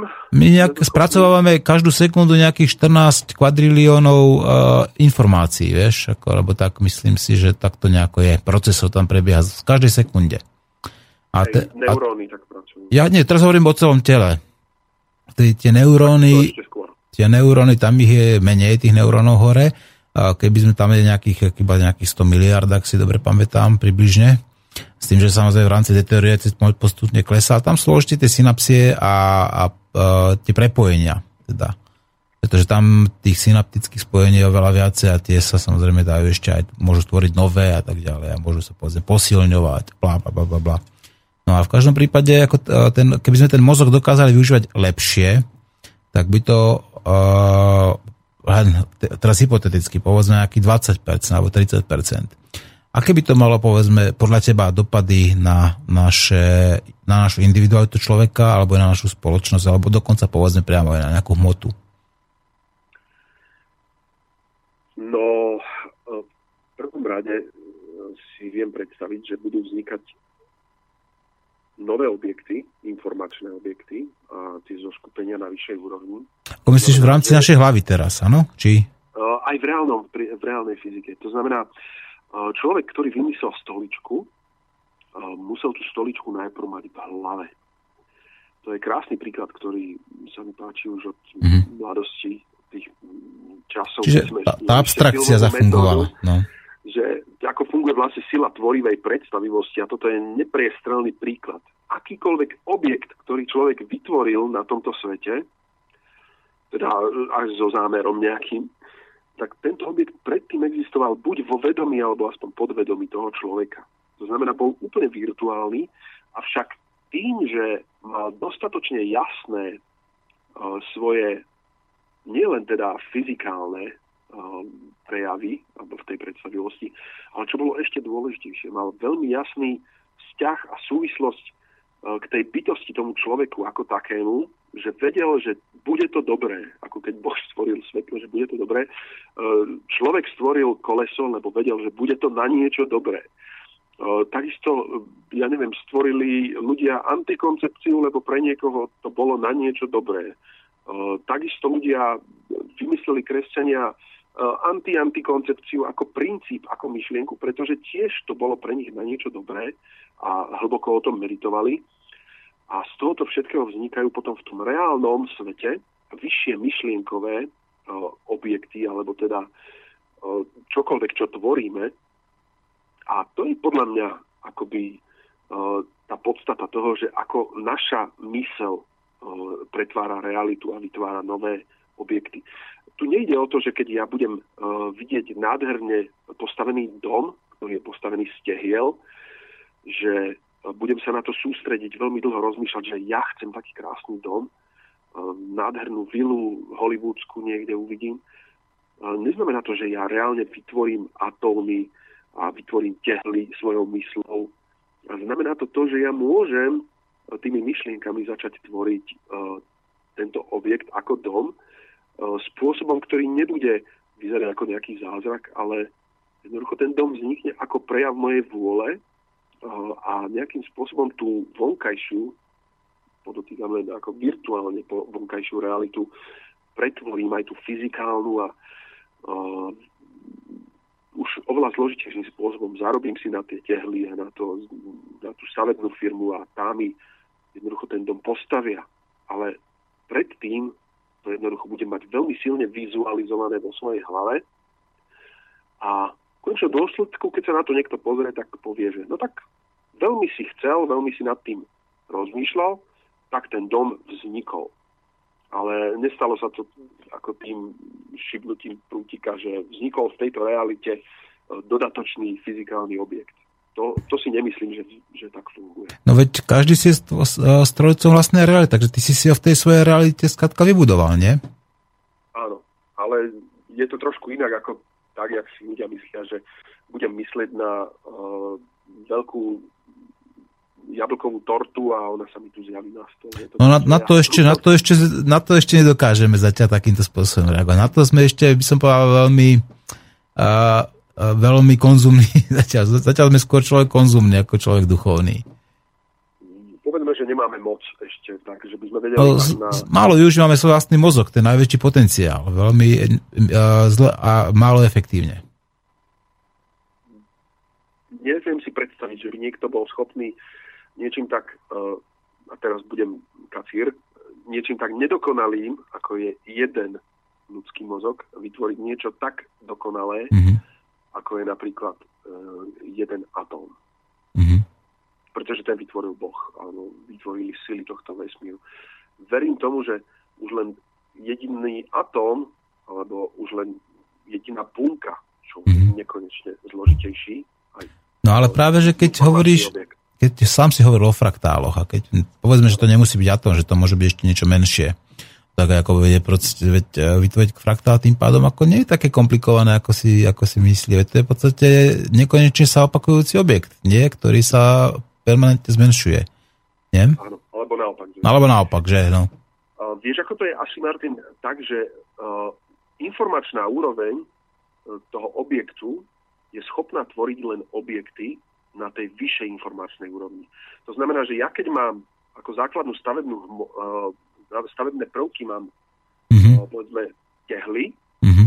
Čiže, a, čiže ako by to bol nejaký progresívny a regresívny fraktál, tak to nejako to môžem chápať?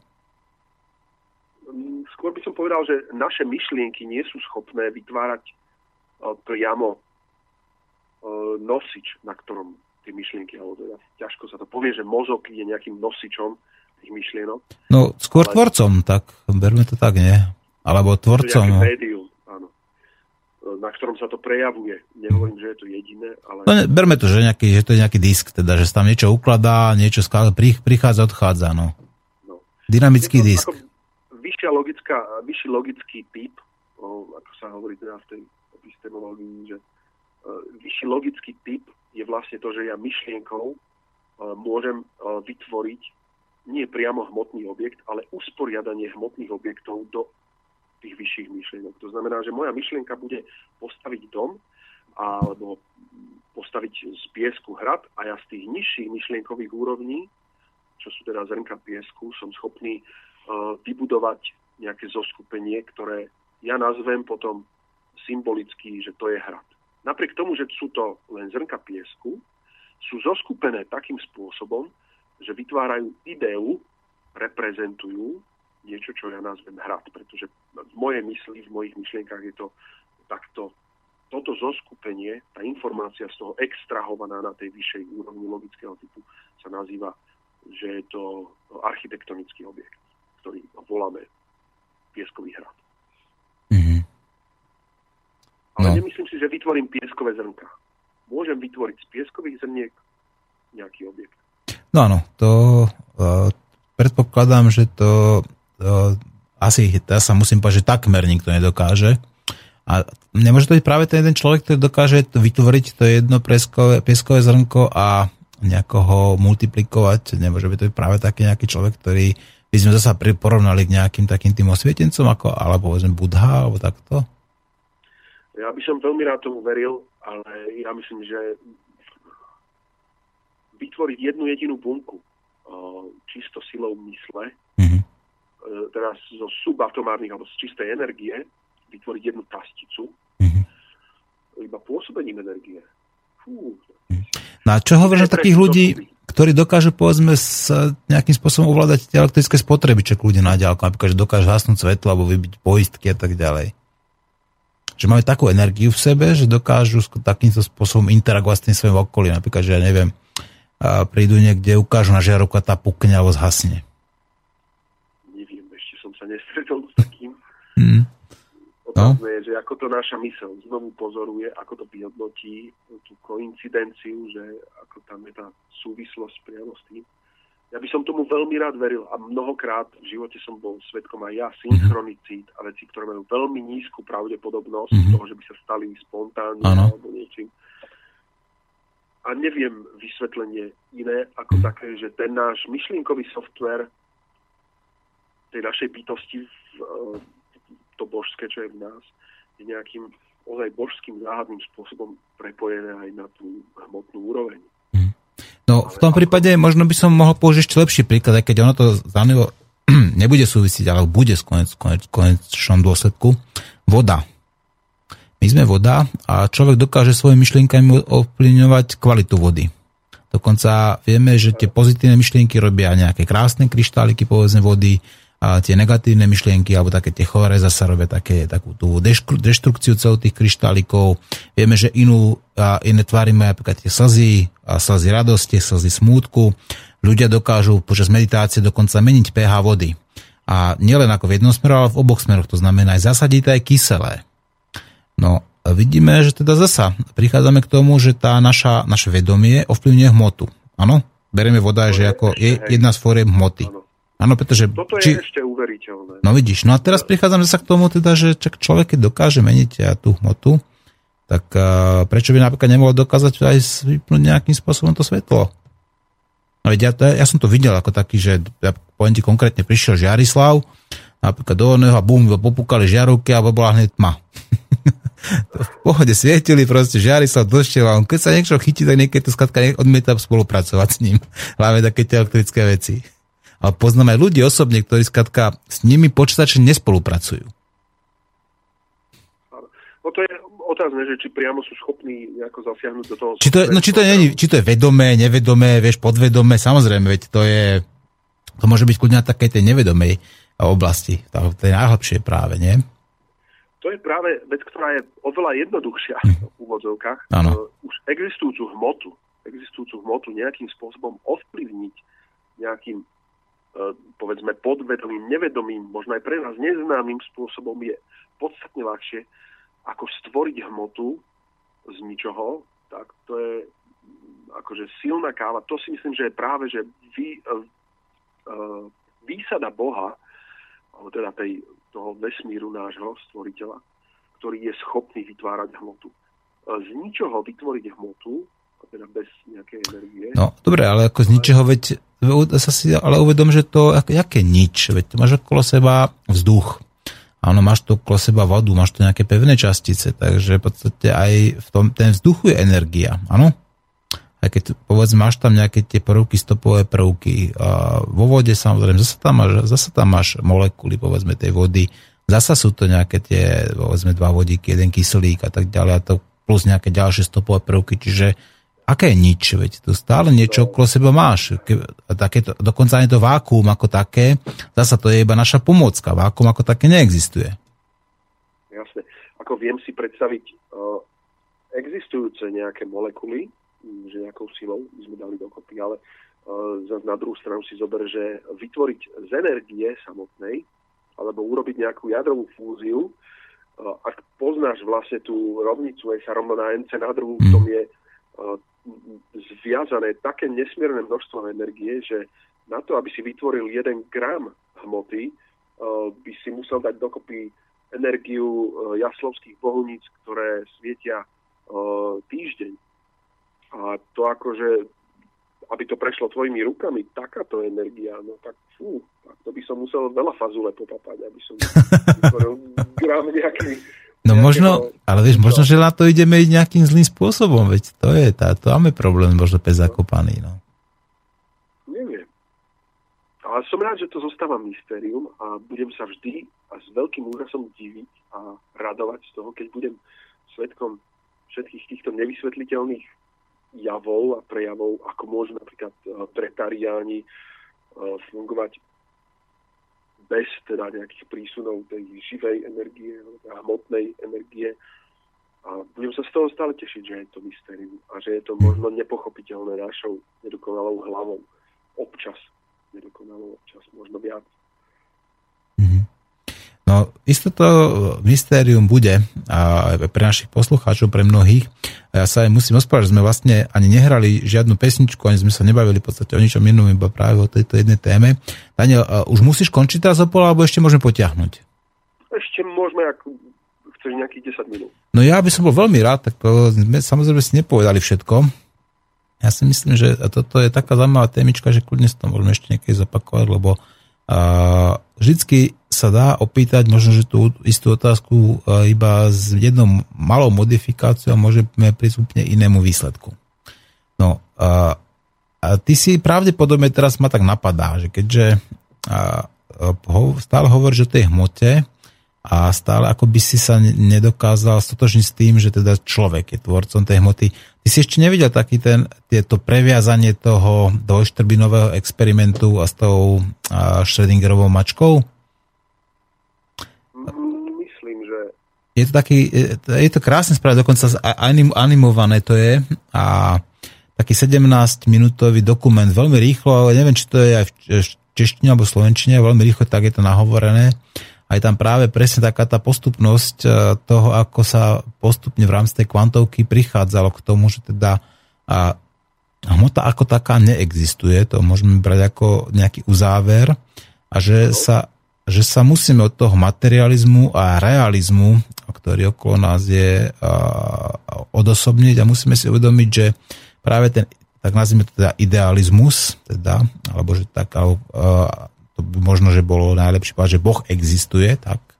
Lebo práve takýmto spôsobom uh, oni doš, dospeli v rámci uh, kvantovej mechaniky, plus samozrejme ešte sú tam hovorím tieto dva najdôležitejšie experimenty, to znamená tie dvojštrbinový a tá Schrödingerová mačka, tak prišli k tomu krásne ako záver, že teda áno, že a takto to asi je, takto ten Boh existuje, ale treba sa sa uvedomiť, že a podľa tej kvantovej teórie, povedzme podľa toho, že ak my sme jedno, tak potom každý z nás je akoby Bohom. Ja som to možno povedal zjednodušenie a možno by som to povedal, možno tak až na bubrele, ale uh, ono to tak, takto nejako vyplýva z, z, z, tej, uh, z tých záverov, povedzme, toho kvantového dôkazu Boha. No viem si predstaviť to, že aj sám za seba to vnímam, že v každom z nás e, môžeme vidieť a vôbec všade okolo, okolo seba môžeme vidieť prejavy e, toho božského stvorenia. Áno, to, máme nejaké božské častice v sebe, to musíme brať ako fakt, ľudne. To môžeme tak brať. A takisto viem predstaviť si, že veľmi dobre mi sedí tá informácia, že um, hmota neexistuje. A znovu len zopakujem, že vlastne naozaj celý vesmír je len rôzne usporiadaná e, čistá energia, to znamená rôzne usporiadané informácie o množstve energie v danom priestore.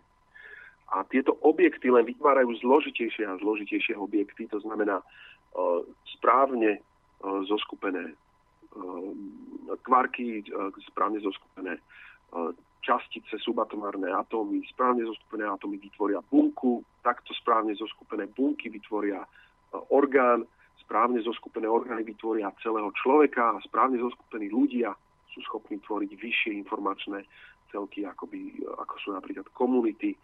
A e, tam je len dôležité to, že rôzne úrovne je to informačné a rôzne úrovne zoskupenia majú úplne odlišnú schopnosť a odlišnú náročnosť, obťažnosť ich e, zopakovania.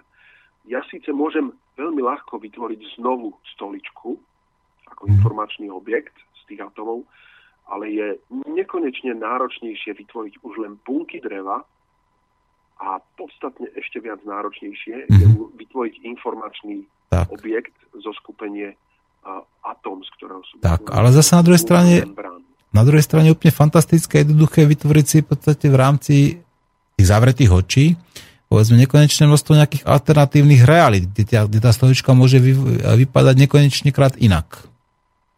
Áno, ale bude to stále na tej informačnej úrovni uh, a potom si vyberieš... Áno, ale potom si vyberieš tú realitu, ktorá ti najviac páči, takú si stoličku vytvoríš, nie? áno, možností máme veľa, len po atomoch by som ju nechcel stavať. No tak to by bolo asi komplikované. Na to sme ešte asi nedospeli, no tak opakujem. Aj keď už teda dostávame sa ďaleko, už dokážeme ovládať tie elektróny, dokážeme teda už ich a, a nejakým spôsobom a, riadiť ich smer, doslova takýmto spôsobom, čo ovplyvňujeme tým svojim pozorovaním, tým svojim pohľadom tú hmotu. No a na druhej strane ešte stále sme akoby iba na začiatku kam to pôjde ďalej, Daniel? Aká bude cesta, povedzme, tej kvantovej mechaniky alebo z toho spojenia tej kvantovej fyziky a psychológie. Je možné, aby niekedy v budúcnosti podľa teba existovala kvantová psychológia? Um, ja si myslím, že to je ako také prirovnanie trošku zábavné. Ma, sa mi predstavilo, že my momentálne s tými štrbinovými experimentami a ovládaním nejakých atomárnych častíc, to je ako keď uh, my sa tešíme z toho, že, uh, že vieme uh, čúrať do snehu a vytvárať tam nápis.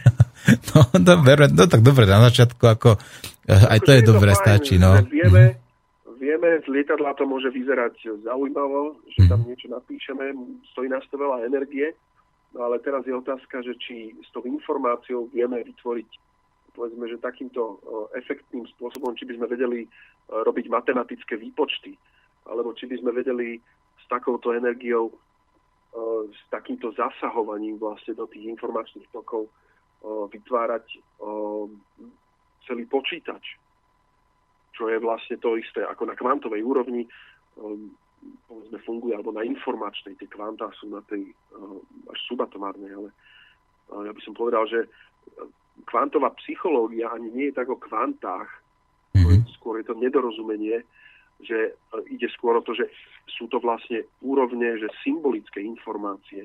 To znamená, že nejde o to, že myšlienky a ľudská bytosť e, je nejaký niečo hmotné, ale práve o to nové poňatie, že ľudská bytosť je vlastne informačný objekt, ktorý je stvorený z niečoho, čo je nezávislé na hmote, na čo sa môžeme pozerať ako na nejaký, by som povedal, živý software alebo nejaký organický software. A toto je pre mňa veľmi zaujímavé smerovanie a je dokonca nevyhnutné, ak sa človek teda chce rozvíjať, chce poznávať to, ako funguje ľudská bytosť, ľudský mozog, aby sme boli schopní napríklad prečítať, čo je v ľudskej mysli zapamätané. Aby sme vedeli uh, spoznávať, ako je zapamätaná informácia o tej rajčine, o ktorej sme hovorili. Že ako to tam je uložené, tak práve tam budeme musieť nazerať na ľudskú bytosť ako na informačný objekt, alebo teda na nejaký softverový systém. A to, že kvantová psychológia, tam vlastne nejde o to, že ideme na úroveň tých skutočných kvant energie, ale sú to tie vyššie informačné hm. celky. A skôr si myslím, že je to nedorozumenie ano. tých ľudí, ktorí nepoznajú úplne tú epistemológiu, nedali si dokopy ako... Ale to som ja, to, ja sa priznám, to som vymyslel si, to som si ja vymyslel teraz, ako len to je taká môj taký nový terminus technicus, ako tá kvantová psychológia, ale ja by som mu tak ako už, keby som chcel, teda už by som mu trošku priviazal, povedzme, k umelej inteligencii. Veď ak chceme vytvoriť umelú inteligenciu, tak budeme musieť robiť na báze nejakých kvant, že? A budeme tam potom... Na úrovni myšlienok. Áno. A vieš, čo bude napríklad veľký problém a, také umelej inteligencie, podľa mňa? Čo, my sme sa o tom bavili raz, pamätáš si o tej umelej inteligencii. Hej, hej, jasne. A toto som tam vtedy jasne nepovedal, ale a, podľa mňa bude mať, jed, okrem iných nedostatkov, bude mať tá umelá inteligencia jeden takú vážnu vec, že nebude vedieť robiť chyby.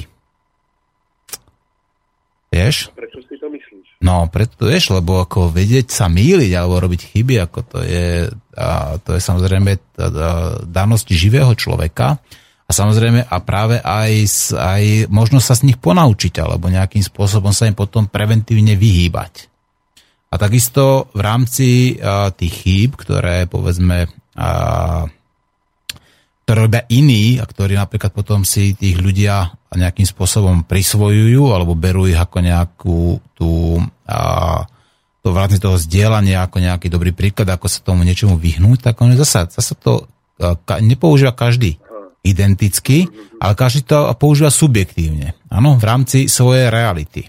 A toto by zasa tá umelá inteligencia, ona by toto, keďže by praco- ak by nepracovala teda na tých báze tých kvant a tých možností, tak by to zasa tam vytvárala uniformné, povedzme, rovnaké tie výsledky z týchto chýb. Čo myslíš? A ja mám na to takúto, takúto jednu zaujímavú myšlienku. Mm-hmm.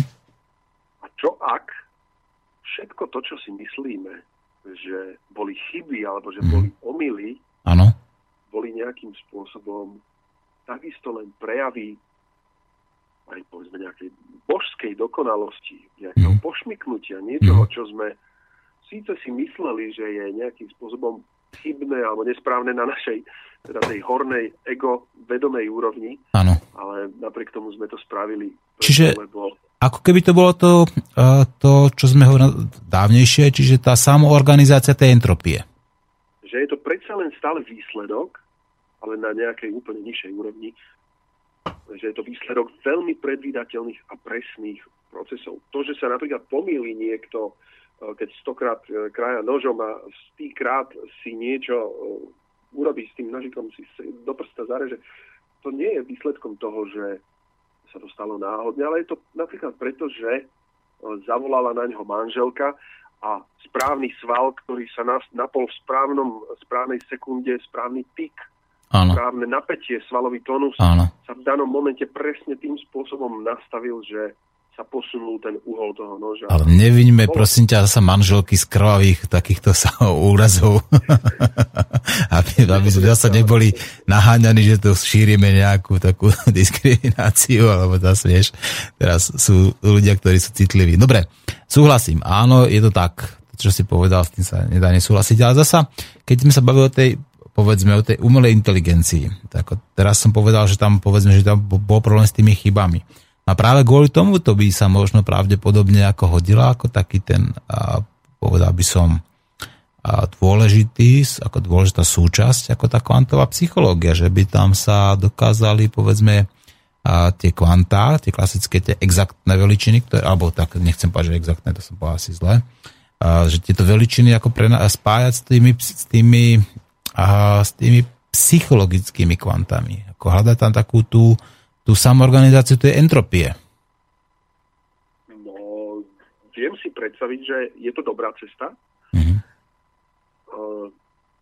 Hľadať vlastne súvislosti, ktoré hovoria o tom, ako sa organizujú tie vyššie informačné celky alebo entity, bytosti, objekty z tých nižších úrovní, ale je veľmi dôležité zostať na tej istej úrovni tých logických typov, aby sme vlastne uh, hovorili o rajčine ako o tej rajčine, ktorá je rajčinou pre nás ľudí a aby sme uh, si to nezamieniali s tým, že vlastne tá rajčina uh, je pre človeka niečo viacej ako len to zoskupenie tých vlastností. To znamená, aby sme sa nesnažili ísť do toho, že kvanta, že budeme musieť vytvárať uh, na kvantovej úrovni mhm. No počkaj, ako a teraz, a zasa teraz, zasa, prepáč, že teba rýpem, ja viem, že to už môže otravné. A čo keď tá rajčina, teda, nie je to iba rajčina, čo keď to je skutočne bytosť? Veď už teraz existuje tá rastlina neurobiológia a už vieme, že túto existuje nejaké prepojenie napríklad medzi človekom a rastlinami. Ano? Že človek dokáže, povedzme sa svojou, či už láskou, alebo povedzme svojou myslou ovplyvňovať ako povedzme tu rast tých rastlín. Dokonca už som to spomínal v niekoľkých reláciách, človek dokáže svojim vedomím ovplyvniť eh, výšku THC napríklad v konope. Čiže keď si človek želá, aby mu to konope vytvorilo väčšie množstvo THC, tak ono mu to vytvorí. Takže je... sú to, nie sú to bytosti znova? Nie, nie je to tak, že by sme mali uvažovať aj v rámci dokonca tej fyziky, ako tej kvantovej mechaniky, ako o ostatných túto stromoch, rastlinách a, a iných zvieratách ako o bytostiach? No, ja stále hovorím o tom, že je rozdiel, uh, ako vnímam bytosť, keď uh, mám vzťah, povedzme, s kameňom, keď idem okolo kameňa a odkopnem kameň z cesty.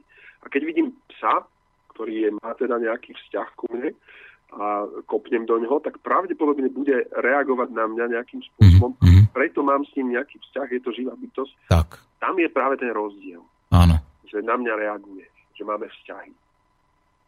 Tam je tá interakcia evidentná, ako medzi tým kameňom a tebou, tak samozrejme tá, tá spätná ten feedback tiež nechýba, pokiaľ si tam nerozbiješ nejaký ten palec na ňom napríklad, že...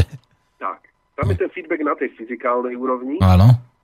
V tom prípade s tým psíkom je tam ten uh, vzťahový, je na inej úrovni, na tej ano. úrovni už vlastne sveta osobnosti. Že mám, Čiže psychologicko-fyzikálny tam je taký, no asi to je správne prirovnanie, že, že treba vždy hovoriť a žiť v tých myšlienkach, v tých konzistentných svetoch.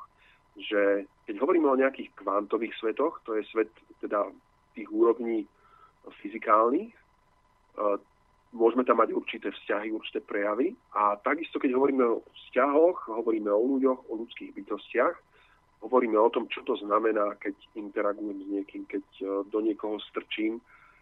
Je iné, povedzme, postrčiť kameň a postrčiť, neviem, spolužiaka v triede. Ano. Sú to iné úrovne a treba vlastne zostávať pri tom chápaní a poznávaní e, tých interakcií v tých istých úrovniach, lebo potom nám tam vznikajú práve tie chyby na úrovni tých logických typov. To je vlastne ten spôsob, ako, ako, ako funguje tá epistemológia, spôsob poznávania v tých jednotlivých vedách, že nesmieme si zameňovať a, a rozmýšľať v rôznych tých informačných úrovniach, ako by to bolo to isté. Mm-hmm.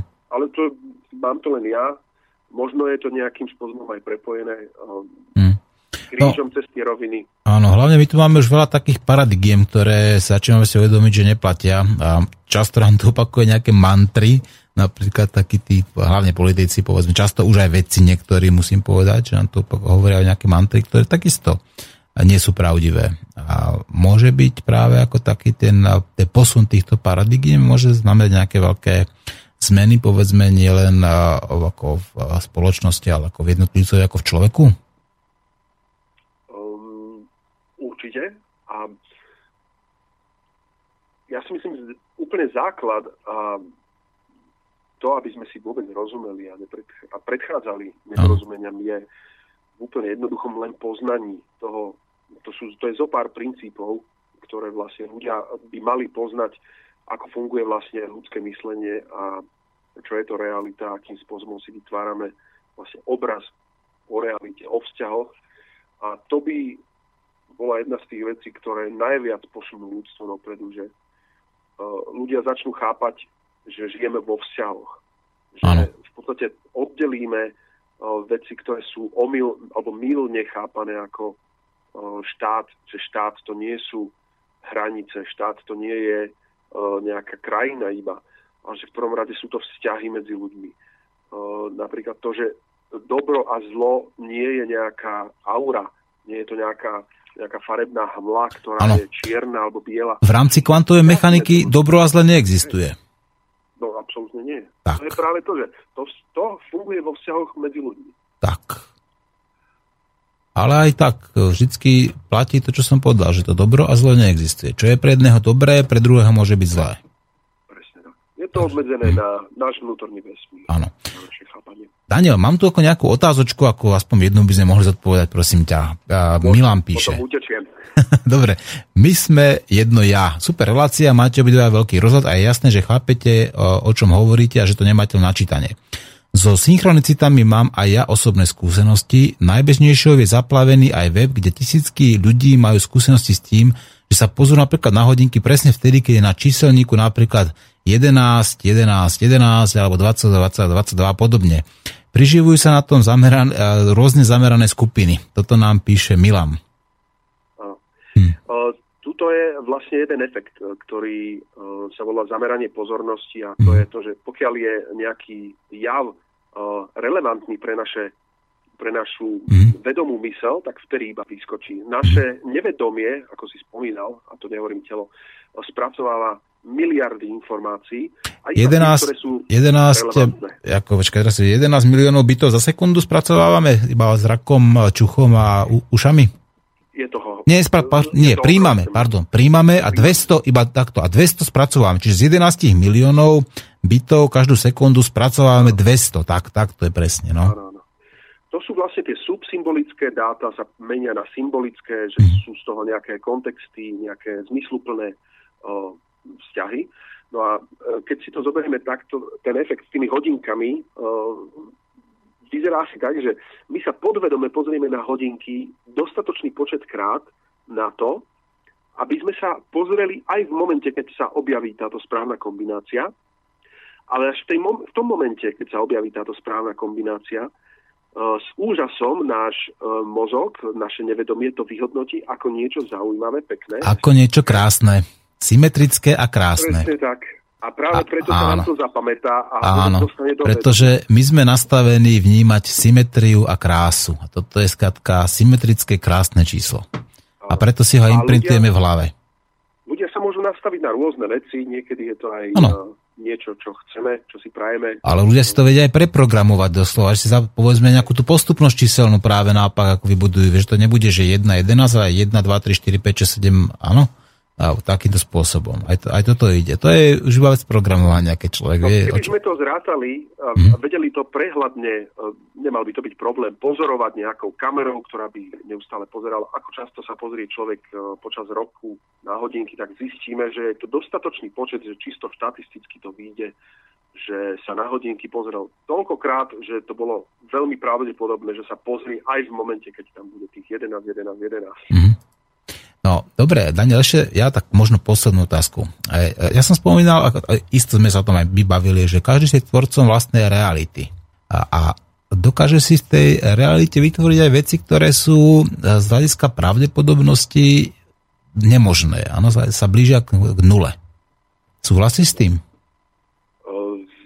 Do veľkej miery áno, ale nie je to asi tak, že sme vedome vytvorili povedzme piesok, hrad z piesku, ale tak, že sme veľmi dlho rozmýšľali nad tým, rozprávali sme sa o tom s priateľmi, vychádzalo to z nás rôznym spôsobom a jednoducho tá úroveň toho informačného pola bola tak zahltená tou myšlienkou, že jednoducho nakoniec niekto v našom okolí ten hrad z piesku vytvoril aj na veľmi nepravdepodobnom mieste. A teda viem si to predstaviť, ten efekt, ako to vzniká, nie je taký, že naša mysel priamo na kvantovej úrovni bude manipulovať s hmotou a vytvorí uh, hrad z piesku, ale na tej úrovni um, vzťahovej, na úrovni myšlienok, na úrovni rozhovorov, uh, ja budem rozprávať o vojne napríklad, uh, ako keď rozprávajú ľudia, komentátori, celá spoločnosť, politici rozprávajú o tej vojne, a rozprávame o tom, jak je to zlé, tak nakoniec sa možno predsa len niečo zomelie. Naopak, keď budeme rozprávať o miery a budeme rozprávať o tom, ako si v pohode plodíme deti, vychovávame rodiny, tak nejakým spôsobom myšlienkovo stvoríme ten myšlienkový kontext uh, toho mieru. Alebo Čiže vytvoríme, mieru, vytvoríme inú realitu teda, áno? Presne tak, áno. Čiže buď tvoríme, povedzme, nejakú tú vojnovú realitu, alebo tvoríme tú mierovú realitu. Tak by sme to mohli zjednodušiť? Áno, v zásade to je. Výborne. Daniel, asi ťa už naťahujem, lebo viem, že sme mali skočiť skôr. A... Ja už tu v pozadí niečo pripravujem. dobre, dobre. Chcel by som ti srdečne poďakovať za to, že si vybral túto tému a že si našiel čas a chuť sa na ňu porozprávať. A rád by som bol, keby sme to ešte zopakovali, pretože toto sú moje obľúbené témy a, a verím, že aj tvoje. S veľkou radosťou, možno aj niekedy naživo na tabuli. Ja, no tak to by bolo fantastické, dojde osobne, to, to, to dáme si takto, môžeme si to nakresliť. Napríklad. Bolo mi potešenie. Aj mne. Ďakujem ti pekne. Pozdravuj Katku a... a dobre, OK. Ahoj, Martin. ahoj, ahoj, pekný deň, prajem ti. Dobre, tak počúvali sme Daniela Marka a pokúsime sa uh, aspoň zahrať aspoň jednu jedinú pesničku nejakú, tuto pozerám, že máme tu niečo po ruke. No, vidím, že to nemáme žiadne dobré pesničky v tom jazzleri, tak ideme vybrať niečo inšie. A dajme si teda Jú, toto som si toho nehral. Takže počúvajte Adele. There's a fire starting in my heart Reaching a fever pitch and it's bringing me out the dark Finally I can see you crystal clear Go ahead and sell me out and I'll lay yours bitch bare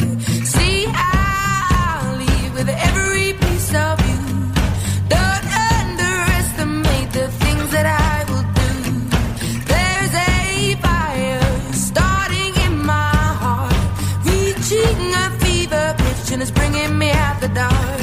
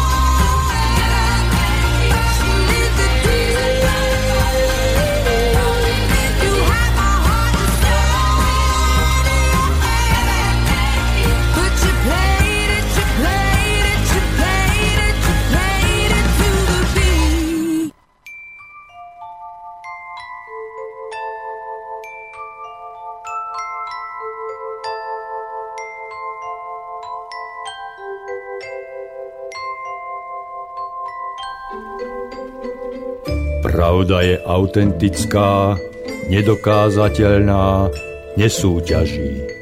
Pravdu musíte prijať. Lož zostane ložou, aj keď jej veria všetci. Pravda zostane pravdou, aj keď jej neverí nik.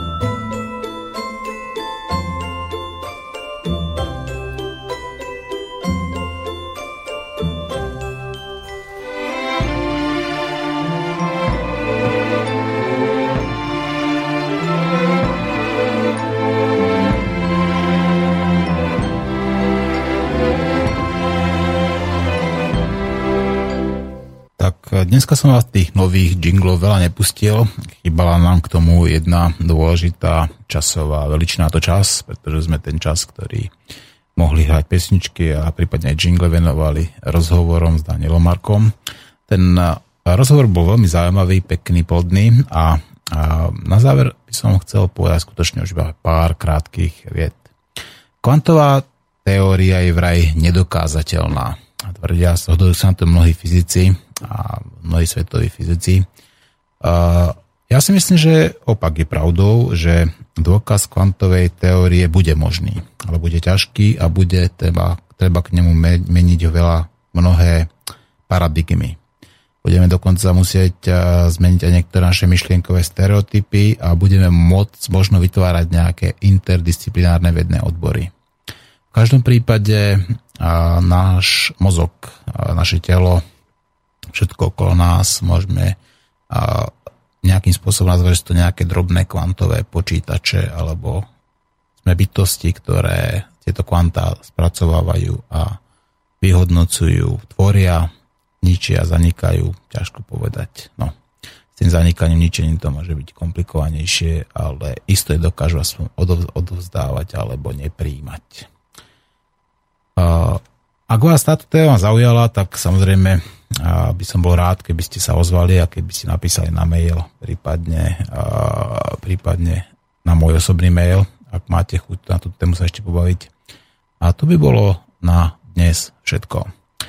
Na konci vám zahrám nejaké pesničky a lúčim sa s vami, budeme sa počuť dneska ešte v Andragogike a dáme zase nejakú zaujímavú tému. Lúčim sa vami Martin Urminský od Mixažného piltu a dnešným hostom bol Daniel Marko. Do počutia.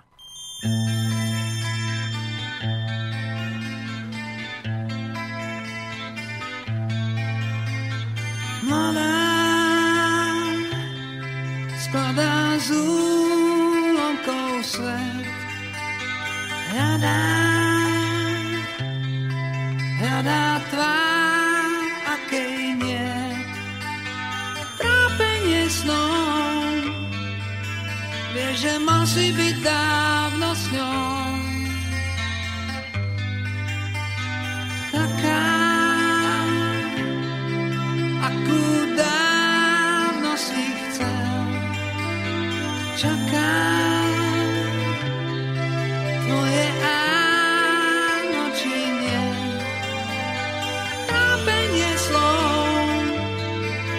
Vie, že si byť